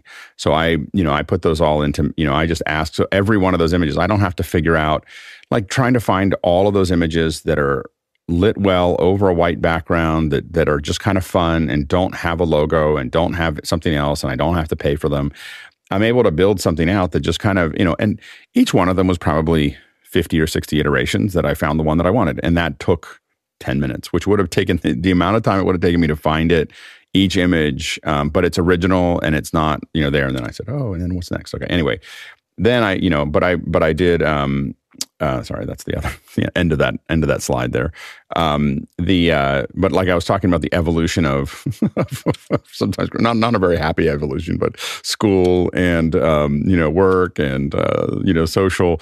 Anyway, so I'm I'm talking about those things. All of these images are again on Midjourney, you know, and so um, so I'm building these out as examples of of what I want, and they're you know I I find them to be um, you know, it, it's just a much nicer way to show things than trying to cobble together something that that's there. And I'm oftentimes asking for the same style. Um, here's another example. Here um, is. Uh, so, so you can see how that's kind of fun. You know, you just have like, and then we have people that are confused. you know, like, and so and so you have kind of a nice. And this one is, I think I asked for you know large eyes and, and glasses in the style of Pixar. You know, like you know, and and it just, but but if you look at that, that just really adds a lot of fun to your. And I've never had so much fun doing you know building little things inside of uh, for my presentations. I mean that was always a lot of work. And now it's like it's a little thing you do at lunch while you're you know you, and you, you you carve up a bunch of things. Now i thought i'd show you exactly what i do. So i i asked these I, have generated a couple of these and i had confused um, let's see i think i did confused geeky person um, let's see if i i don't know why that didn't show up. Hold on a second here. Um, let me see um, uh, i'm gonna go to full screen so I can see what I'm doing. No, because I'm I'm in a hold on. I figured it out. There we go. So here's here's here's how I construct those. So I'll grab um, you know, I'll grab something here and I'll pop, you know, here's, you know, a person that's um, you know, I'll grab a couple people here because we might want to have layers. And so the problem is you do a plain white background and you end up with a lot of extra white. And in Keynote, that's relatively easy to manage. So you go into format and you go into remove background and you go, oh, I just want to get rid of that, right? And then I hit OK, and then I go to the next one, and I say, well, let's go to this other one here, and I say I want to remove that background, and I'll just go, I need to get rid of that. Sometimes you need to worry about the in inside. You can also get a little. You can push it a little harder. You'll just lose your shadow if you push too hard. Um, and I hit OK, and then I have um, and then I have this one, and I remove that background, and I'll go OK. I need to pull pull that background out, and I hit OK. Now, once I've done that, I can have them all.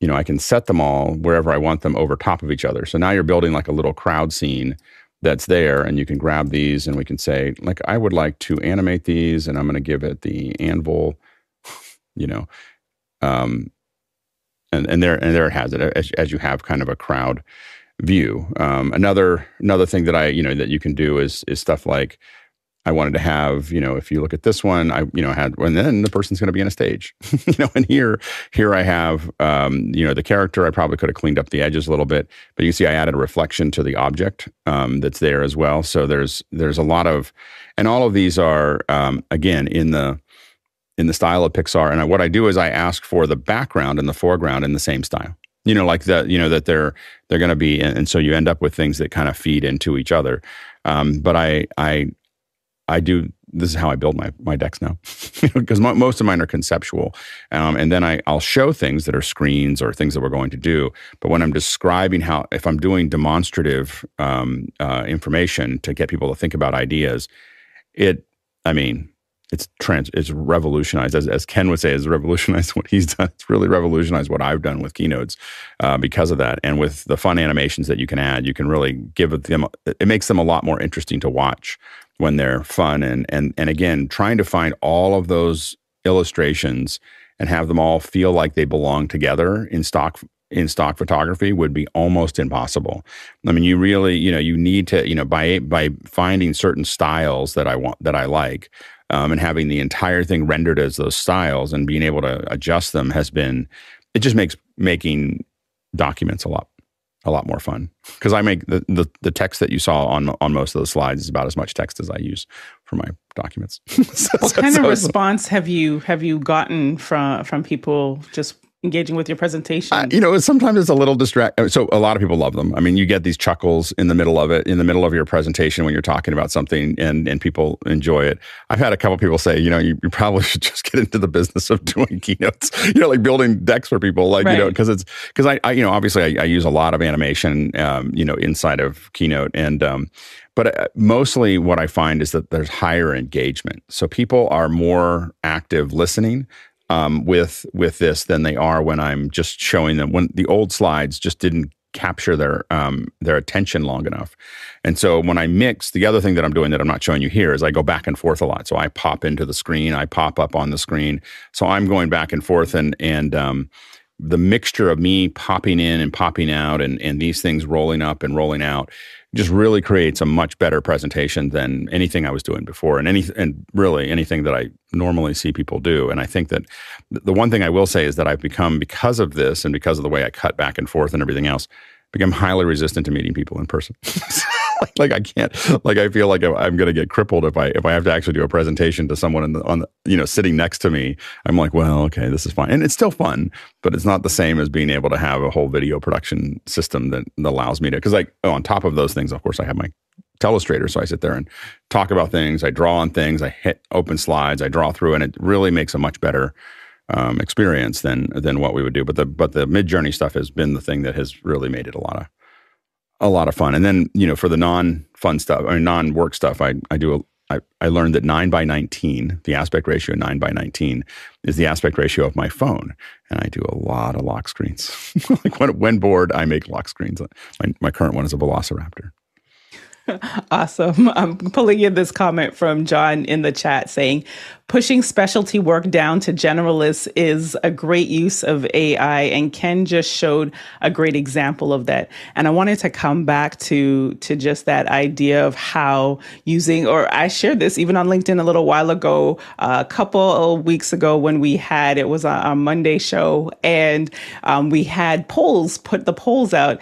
And I'd asked Chad, uh, Chad sent the information to me so I could share it on air, but it was like while being on air and needing to get the numbers. He pulled it together in um, in a spreadsheet, and then I quickly just popped it in. Like I was on the side here saying, you know, ChatGPT, what are the you know what are the percentages, and you know it just popped it popped it out, and to be able to just use that information so quickly and thinking of ways, and this is what I would you know challenge our producers and thinking of ways like how you can incorporate what kind of tasks that you might find that it, it takes you so much time, just like Sky had shared. Um, because even with the experiment that I'm doing, and I should say a head nod to you, Alex, because you, when we're here on office hours, it's about building the muscle memory. And so that's why I'm like, okay, for these 30 days, and I'm calling this social media manager hashtag creator GPT and going in and working through the prompts and actually like we stopped growing for a couple days. So i sat down and had a conversation because when you're using chat gpt those are the kind of things like thinking of it as you're having a conversation with someone and having the conversation okay we stopped growing. Here's the data from all the reels that we've done. What do you think we should change? And wait this is really the what the ecosystem looks like. Here the people we're trying to serve. And just by starting right now, you might not necessarily have a client project that you need to do that with just yet, but by getting in because I think the data and John you can correct me if I'm wrong it's like of the people in the US who do have access to chat GPT you know only or using AI tool there's this 14% I'm going to have to go quickly look at it but it's like only 14 people 14% of people are using it. So office hours is this space where we're trying new things early so that we can have a stronger idea of how to use it and how to better serve our our community. Nigel yeah, I have a, a, comment and then a request. So here's my comment. I uh, for work I have to write quite a lot of text, and I'm a dyspraxic, so I really struggle that my brain and my fingers and my writing are never quite in sync with each other. So one of the things I do is I use I, I sort of dump my ideas into Grammarly, and Grammarly does quite a good job of cleaning it up, and then I then I ask a Chat GPT to copyright it and and I find the combination of those two things because ChatGPT doesn't mess up my voice particularly, but it but it does. You know, I'll write model when I meant modal, and I can't always see the difference. So I found the combination of those two very good. Um, I'm also using Midjourney for presentations. Although here's my here's my favor, Alex. Could you please post somewhere the the Midjourney request that gets a logo or an image, sorry, on a white background that allows you to do what you just did on uh, on Keynote, because I struggle to get the right combination of words together. I find that it's it's anything that I say comma over a plain white background, and that was a hit and miss thing until um, five point one. So 5.1 seemed to, so everything before 5.1, you'd sometimes get it. You'd sometimes get a blue background. You'd sometimes get something else. Sometimes you get a white cyc, which had a, the shadow in the middle. Um, and now I find that if I ask for over a plain white background, um, I'm going to get that. And then the main thing is you just want to say all in frame, or you want to say uh, head to toe. You know, and uh, and oftentimes I do head to toe, comma, full body. Like I'm serious. I want the whole person. like, you know, like, and, and, uh, and Midjourney will still throw a wrench every once in a while, but it, it does a pretty good job of, of that. Yeah. Try, try that and we'll, I think we need to do some labs where we jump on for, you know, we'll, we'll figure it out where we do some labs. We, we had a lot of fun with that for a little while where we do a half an hour, hour, and we sit around just doing prompts and talking about that. So we'll, we'll get those going in the next couple weeks. That would be cool. Ken? Yeah, just to quickly answer. Um, also, adding the word like a t-shirt design um, on a white background because then it knows you know something to be cut out. Um, it can now produce vectors, but that's a whole other thing. You can now do vectors as a plugin for it that you can produce vectors. I love vectors. I use vectors whenever I can. Obviously, flat images is what um, you can ChatGPT. It now can you can now run and produce. ChatGPT's doing that, or Midjourney's doing that. Midjourney. There's a there's a thing for Midjourney. Sorry, Midjourney, um, where you can now you can get it to um, um, yeah. yeah. and that that that's only just out and i've just been playing around with that and that's been really good. Because trying to trace around an image and stuff like that in illustrator or something but now it does a beautiful job and it exports out as an svg file. Um, yeah. Changing. Right changing. All right bill let's get into these questions Absolutely. Our first one comes from John Snyder in Reno, Nevada. And his question since generative AI has become popular, social sites are even more awash with mediocre content. What special sauce do you add to make yours stand out? Go ahead, Ken. Uh, for example, in a, um, a, a chat GPT prompt, yes, you can just put in a simple thing and it will produce a simple answer. It really isn't, it's because it's AI, you know, um, presently, you still have to work at it. Um, if I, I'll just quickly share my screen here just for a second, because I can show you, this is a, um, this is the prompt we use in ChatGPT to get a good um, image in Midjourney. And you see the, move on now, sorry, where has it gone? This is just the prompt. I can happy to share that with you. Um, and we use that, and then you put that's just the, the prompt. Then all you have to put in is um, uh, yeah, you then put in what you're looking for, and then ChatGPT based on this, sorry, yeah, ChatGPT based on this prompt will then produce something really descriptive. Now, what we've found though with Midjourney 5.1, um, it's a lot more creative um, which was fine if you weren't created with your prompt. So we need to, if you're using Midjourney 5.1, we use raw because then it's less creative because we want to be the creative part, or we, I'm saying ChatGPT is making us more creative, creates a more creative prompt, more um, close to what we look for. So we go into Midjourney, we set it to raw, use get ChatGPT. I said using this prompt, which I'm happy to share. Um, and you put in just very simply what you're looking for, it will come up with a really descriptive prompt, and then we paste that into Midjourney, and that that we find gets really good results. Sky, right over your shoulder is the answer, right up there on your on your on your bookcase, Liberty. Hard work. It's it. There's really no secret sauce to this, and the the if anything, the trick is to think that hard work is is to Alex's point. That's the fun it really is. So it's in in many ways that if, the, if you want secret sauce, it's attitude that hard work can be fun, and and I I will share one piece of knowledge. A uh, photographer from uh, Sports Illustrated said he shot in burst mode because he would shoot thousands of images, but again, he would only choose the one or two. So while this iterative process that these new tools can give us, it's up to us. And trust me, I just took a stand up comedy class. Jokes are hard, really hard to write and to be concise and in connecting with your audience. And consequently, to, to iterate and practice and get that muscle memory. So that's that's my perspective on there's really no secret sauce other than hard work, but hard work can be fun. Bill? So there's, I think, and this is comes from my following the what I used to call the desktop publishing typesetting cycle when that disrupted everything in printing and the rest of that. Seemed to me there was always four steps that we lived through, and I think we're going through the same four steps now. Uh, first, step one is give it to the masses. Step two is live with all the dreck that ensues from that. Step three is wait for all the early op- op- adopters to get bored and move on. And then step four, which is where it finally matures, is to watch the pros come in and begin, begin using the tools with intent.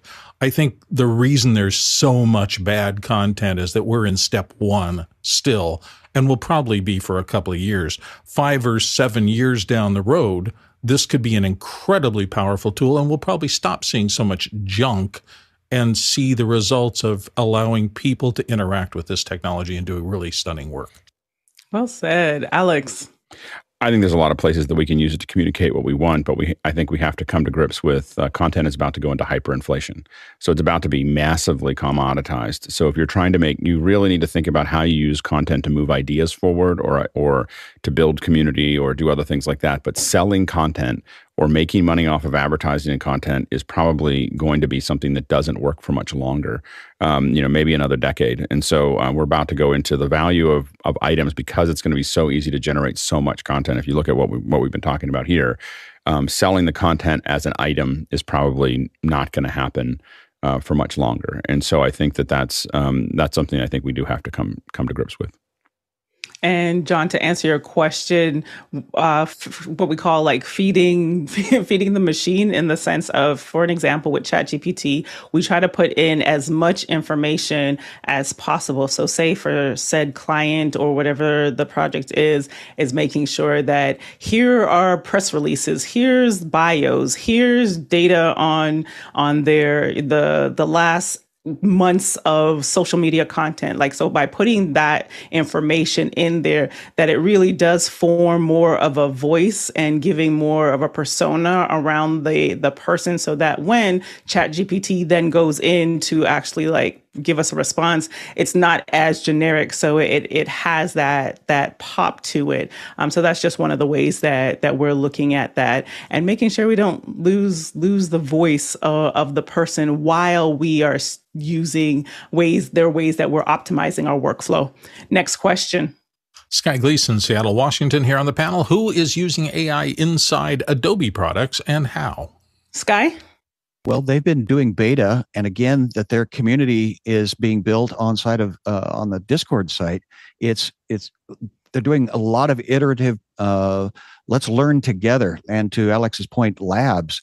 And again, they're not big groupings of people, but they're very interested and people testing things out. And again, Adobe, what I liked, and John Preto predicted this, you know, five six months ago is once it gets inside the tools you already know the professionals to to bill's point the professionals are going to take a hold of it.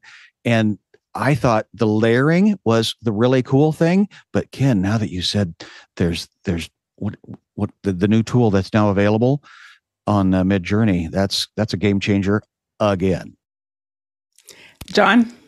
If you if you go to firefly.adobe you'll see everything that they're working on. Text to vector is absolutely one of the things you're going to see in Illustrator come out, and that's that's going to be fantastic. Uh, and you'll see it, and you'll see it in Premiere, and you'll see it in After Effects. You'll see generative art everywhere, included in every application. Uh, the generative fill in Photoshop, beta version of Photoshop, is absolutely stunning. Creating stuff on a on an image that's not there is spectacular. It's super super useful. I I've been using that more than I've been using Midjourney. And Alex? And I use Midjourney with the generative uh, in Photoshop. So I'll build a base image in Photoshop and then I, or in Midjourney, and then I'll go, okay, now I need to add a monitor here or do put something else here. And what the generative fill will do in in Photoshop is it'll take the style of what I'm sitting, what I built in Midjourney, and then build the items that I want in there um, in the area that I selected. And as soon as they get the the, its matting is weird, you know, because it just grabs part of the image so that it can do it can integrate itself. But it is building um, shadows and everything else. It, it makes that feel like it's part of the Midjourney composition that I built. And Ken? Yeah, I don't want to run a parade for all the Adobe users out there. Um, Generative fill can be done for free. program called Leonardo.ai. They've been doing it for a while. Really good job. We have both, so we know both. So Leonardo.ai, you still, still, uh, you still have to get you, you have to put your email address in to get registered for it, but it's you know it's they're a lot quicker now. But Leonardo.ai can do generative fill. It's been doing it for a while. and does a really good job. So if you don't want to pay for the Adobe products, um, and as I said, for example, there is also I already spoke about the vector um, that you can uh, vector you can create vectors in Midjourney now. So if you don't want to pay for the Adobe suite, you know there are uh, uh, good AI applications out there that are as good, and I think, a bit better. I actually just started using the using Firefly. Uh, I'll drop a video in the chat. That was part of one of the the videos we did for the challenge, just showing people how, especially startups and founders, when you're doing your pitch decks, or maybe there's a concept that you're trying to get out there, and your startup, so you're doing something that probably has not been done yet, that you can bring those words together and try to see if you can pull together uh, a really good concept. But one of the things that I do want to point out about Adobe, which will be interesting to watch as it unfolds, is their focus on the ethics and giving credit and where, um, like, if you're a creator and you do not want to have your work um, put into their their language learning model, that you can say do not, and and it won't. So I think they're somewhat like they're leading the way, and it's something to watch watch to see how that goes because right now, while it's in beta format, that when it does become commercially used, that companies that they won't necessarily have to worry about that. So they can move freely in, the AI space. So it'll be AI generative art, I should say, space. So it'll be interesting to watch. So just keeping our, our eyes on that. Alex? I think I'm going to just keep saying this that I don't think that the real risk for artists or for people making content is copyright infringement. The real risk is that people will be building tons of content that they that they enjoy on their own and from each other. If you look at TikTok, that's very um, you know based on each other.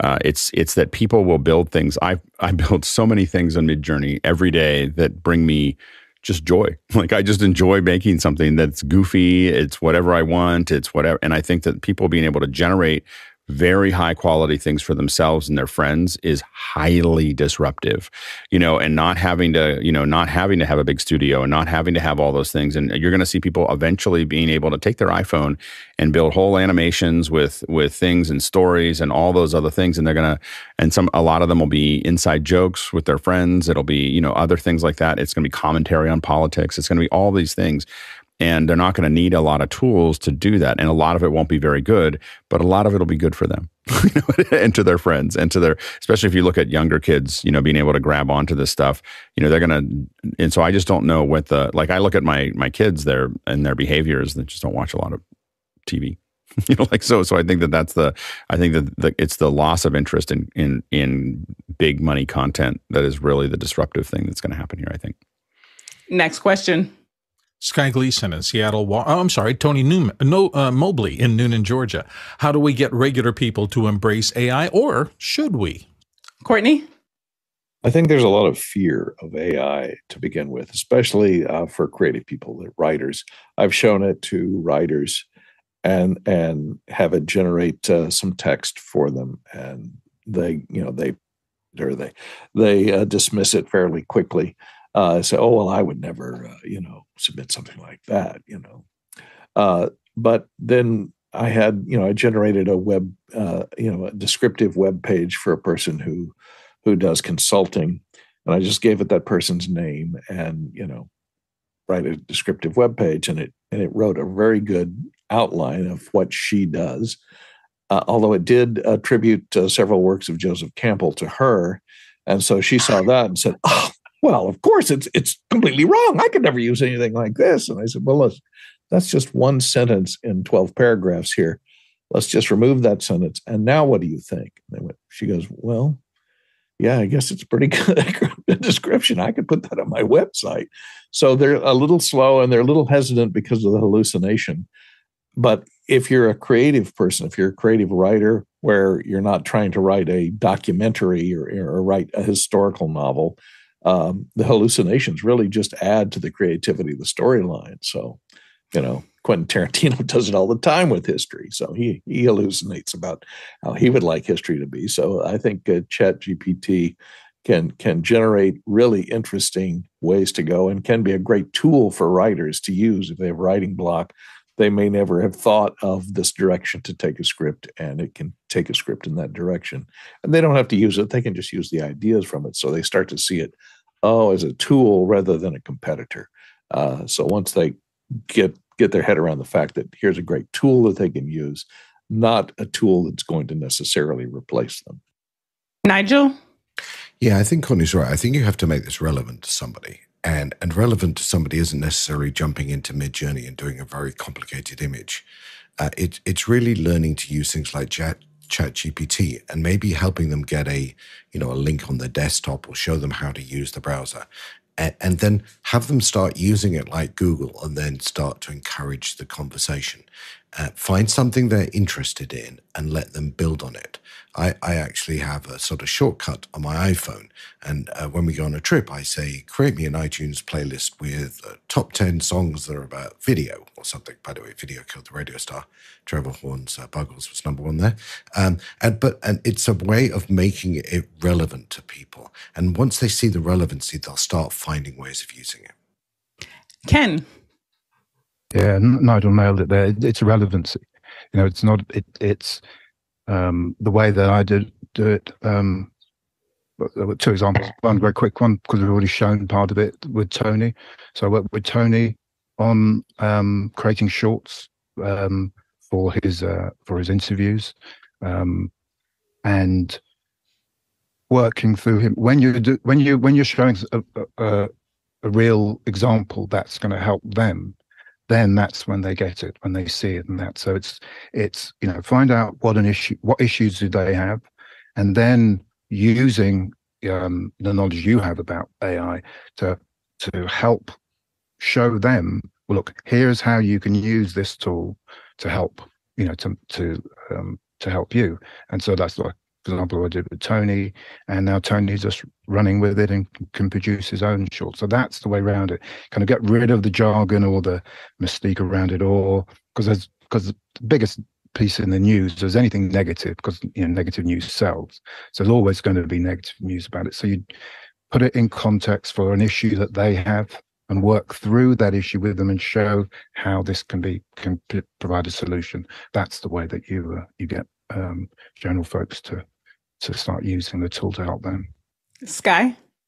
Uh, historically, I had some friends that went to Jerusalem and they came back and they told the difference between the guides showing them a historical site versus a traditional site. And again, that's where these these things that that change are what people get a hold of. And I think one of the biggest techniques to for for Tony would be from the mouth of the guy that's the co-founder of at least Midjourney, he said, "If you are an illustrator, you will probably hate me, but if you are an artist, you will probably enjoy this experience." Just as Alex says, he now spends his lunchtimes just creating things. So this is a this is a new opportunity to be creative to the point that I looked on Midjourney's website and it, it started what less than a year ago. It's now got 17 million members and actively 1,500,000 people are being creative right now. So, as a creative outlet, we're being given opportunity that we didn't have before. Alex? Yeah, I, I just think that I'm, uh, for me, I don't really worry about trying to persuade people to do anything. I just mostly do things that I'm excited about and show it to them. like, and they'll either get it or they won't. And some people will get it and some people won't.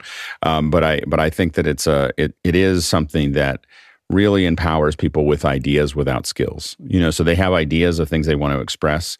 Um, they don't have necessarily the skill to execute those, um, but they but they want to get them out there, and that might only be the groundwork for bringing in people with skills to to do what needs to be done. Um, but I think that that's the that's the thing that's kind of exciting, which is what we saw in TikTok and other things where people are you know it's not the prettiest they they have all these little effects it's not it doesn't look like a feature film but it allows them to express a funny idea for the next 15 seconds or 30 seconds next question comes from Sky Gleason here in the panel, Seattle, Washington. What other web nests are people using? I subscribe to nightcafe.studio and runwayml.com. Are there other nests around? Go ahead, John.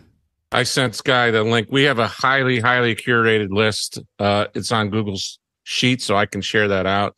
Uh, but these are all apps that we've been using and that we trust.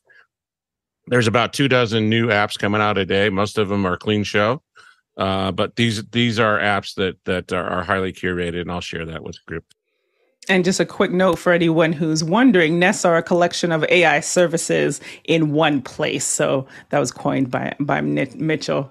Go ahead, Sky. He he gets on and he says, "Oh, by the way, that was a joke." So nests is a word that we may have watched be birthed right here in front of us. I don't know if, if it's called a nest or not. I'll I'll let Alex help us de- define the future words. No. I don't have. I, I, this is the first time I heard it. Oh, well, it's just it's a collection of AI tools. I, That's because he made it up. I know. Well, it's great. so let's define this again. Let's read it out. What is what is Nest stand So for? what I have here is Nests are a collection of AI services in one place. So to John's point, he's got uh, the list or the collection of um, AI uh-huh. tools and services that he has. So the the Nest. So that's that's okay. All right. No, we, well, we now go, have we we have now we just have to keep on speaking it out into the world and uh, like we'll the Fenwick Framer. Yeah, exactly. go ahead, Ken. Yeah, there, there. John said there are dozens a day new AI tools coming out. What the one place that I follow um, is a website called um, uh, futuretools.io. Um, they he creates um, curates the, uh, them. Um, he's now almost become an authority on on air with people sending him new stuff. Uh, he does a newsletter every Friday where he kind of um, you know hones down to what he believes are the good ones. But you can sign up for free at, um, on futuretools.io. Um, or the other way, you can do it. You can do it in um, ChatGPT. Use one of the um, there's an AI tool for that. That's one of the plugins. And so if you have a thing that you're trying to work out, you can ask them what AI tools are can help me with X, and it will then list um, the AI tools that can uh, that can do that's out and doing that.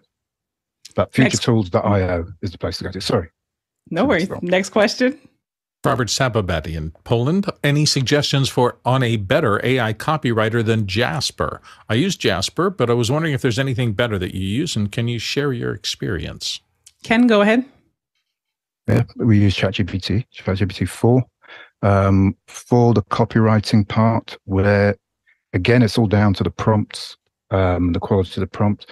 We feed in to it a good example of the copy from a you know the sort of copyrighted style that we want and we put that in. And then we do it the other way around um, what nigel was saying.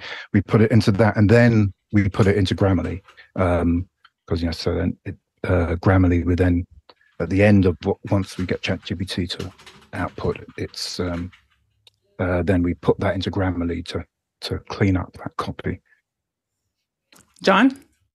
Gpt-3 came out 2020 their API came out shortly thereafter. Jasper and Grammarly both used have been using that that that API for years.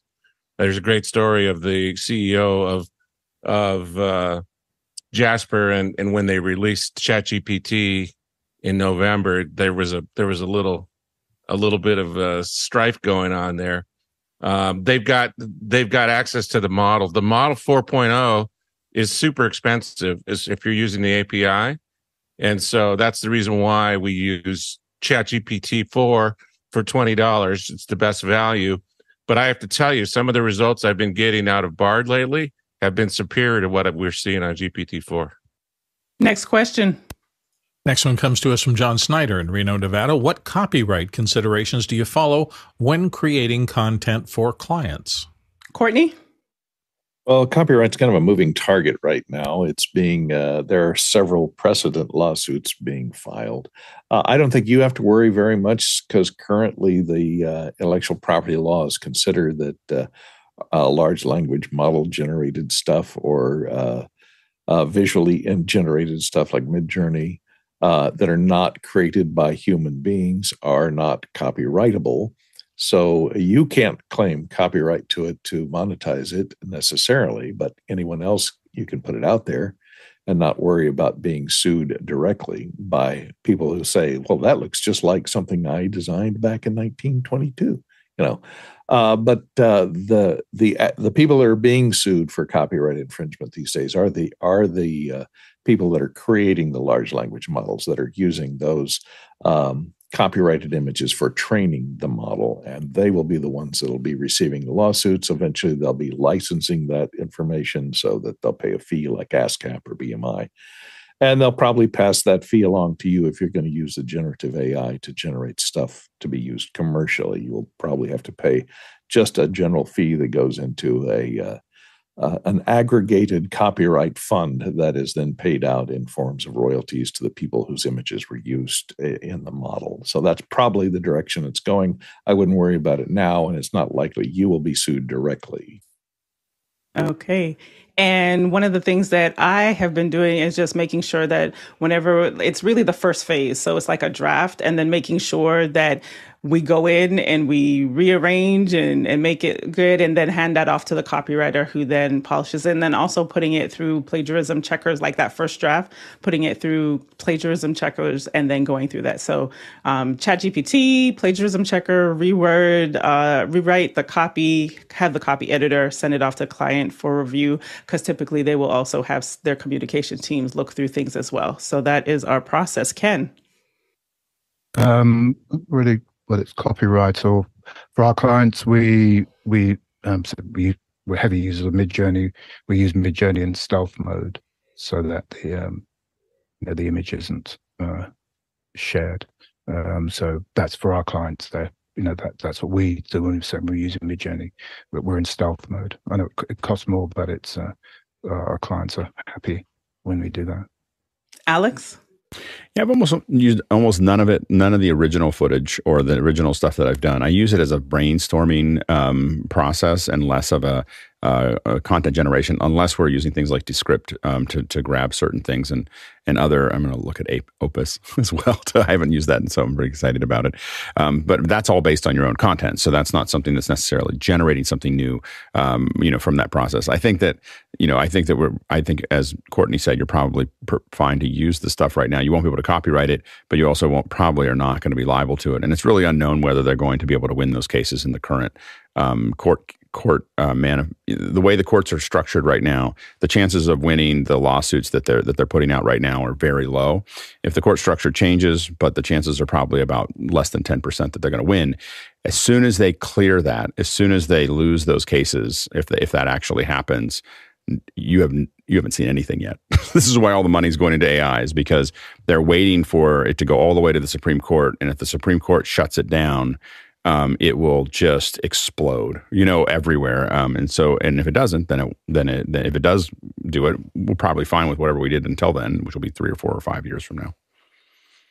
And we have come to the end of the hour. We definitely, this is not the one, the last time that we'll have this AI conversation. So please, producers, remember you can ask your questions and even asking your questions tomorrow and or in after hours. I do want to say thank you to you producers for all of your fantastic questions, to our panel for all of your insights, sharing your workflow and processes with us.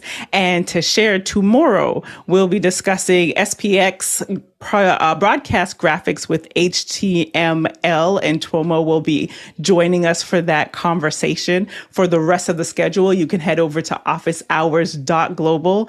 And just to say how far we've gone today, it is 54,608 miles. That's 87,882 kilometers. That's more than 432 million bananas for scale, 2.2 times around the earth.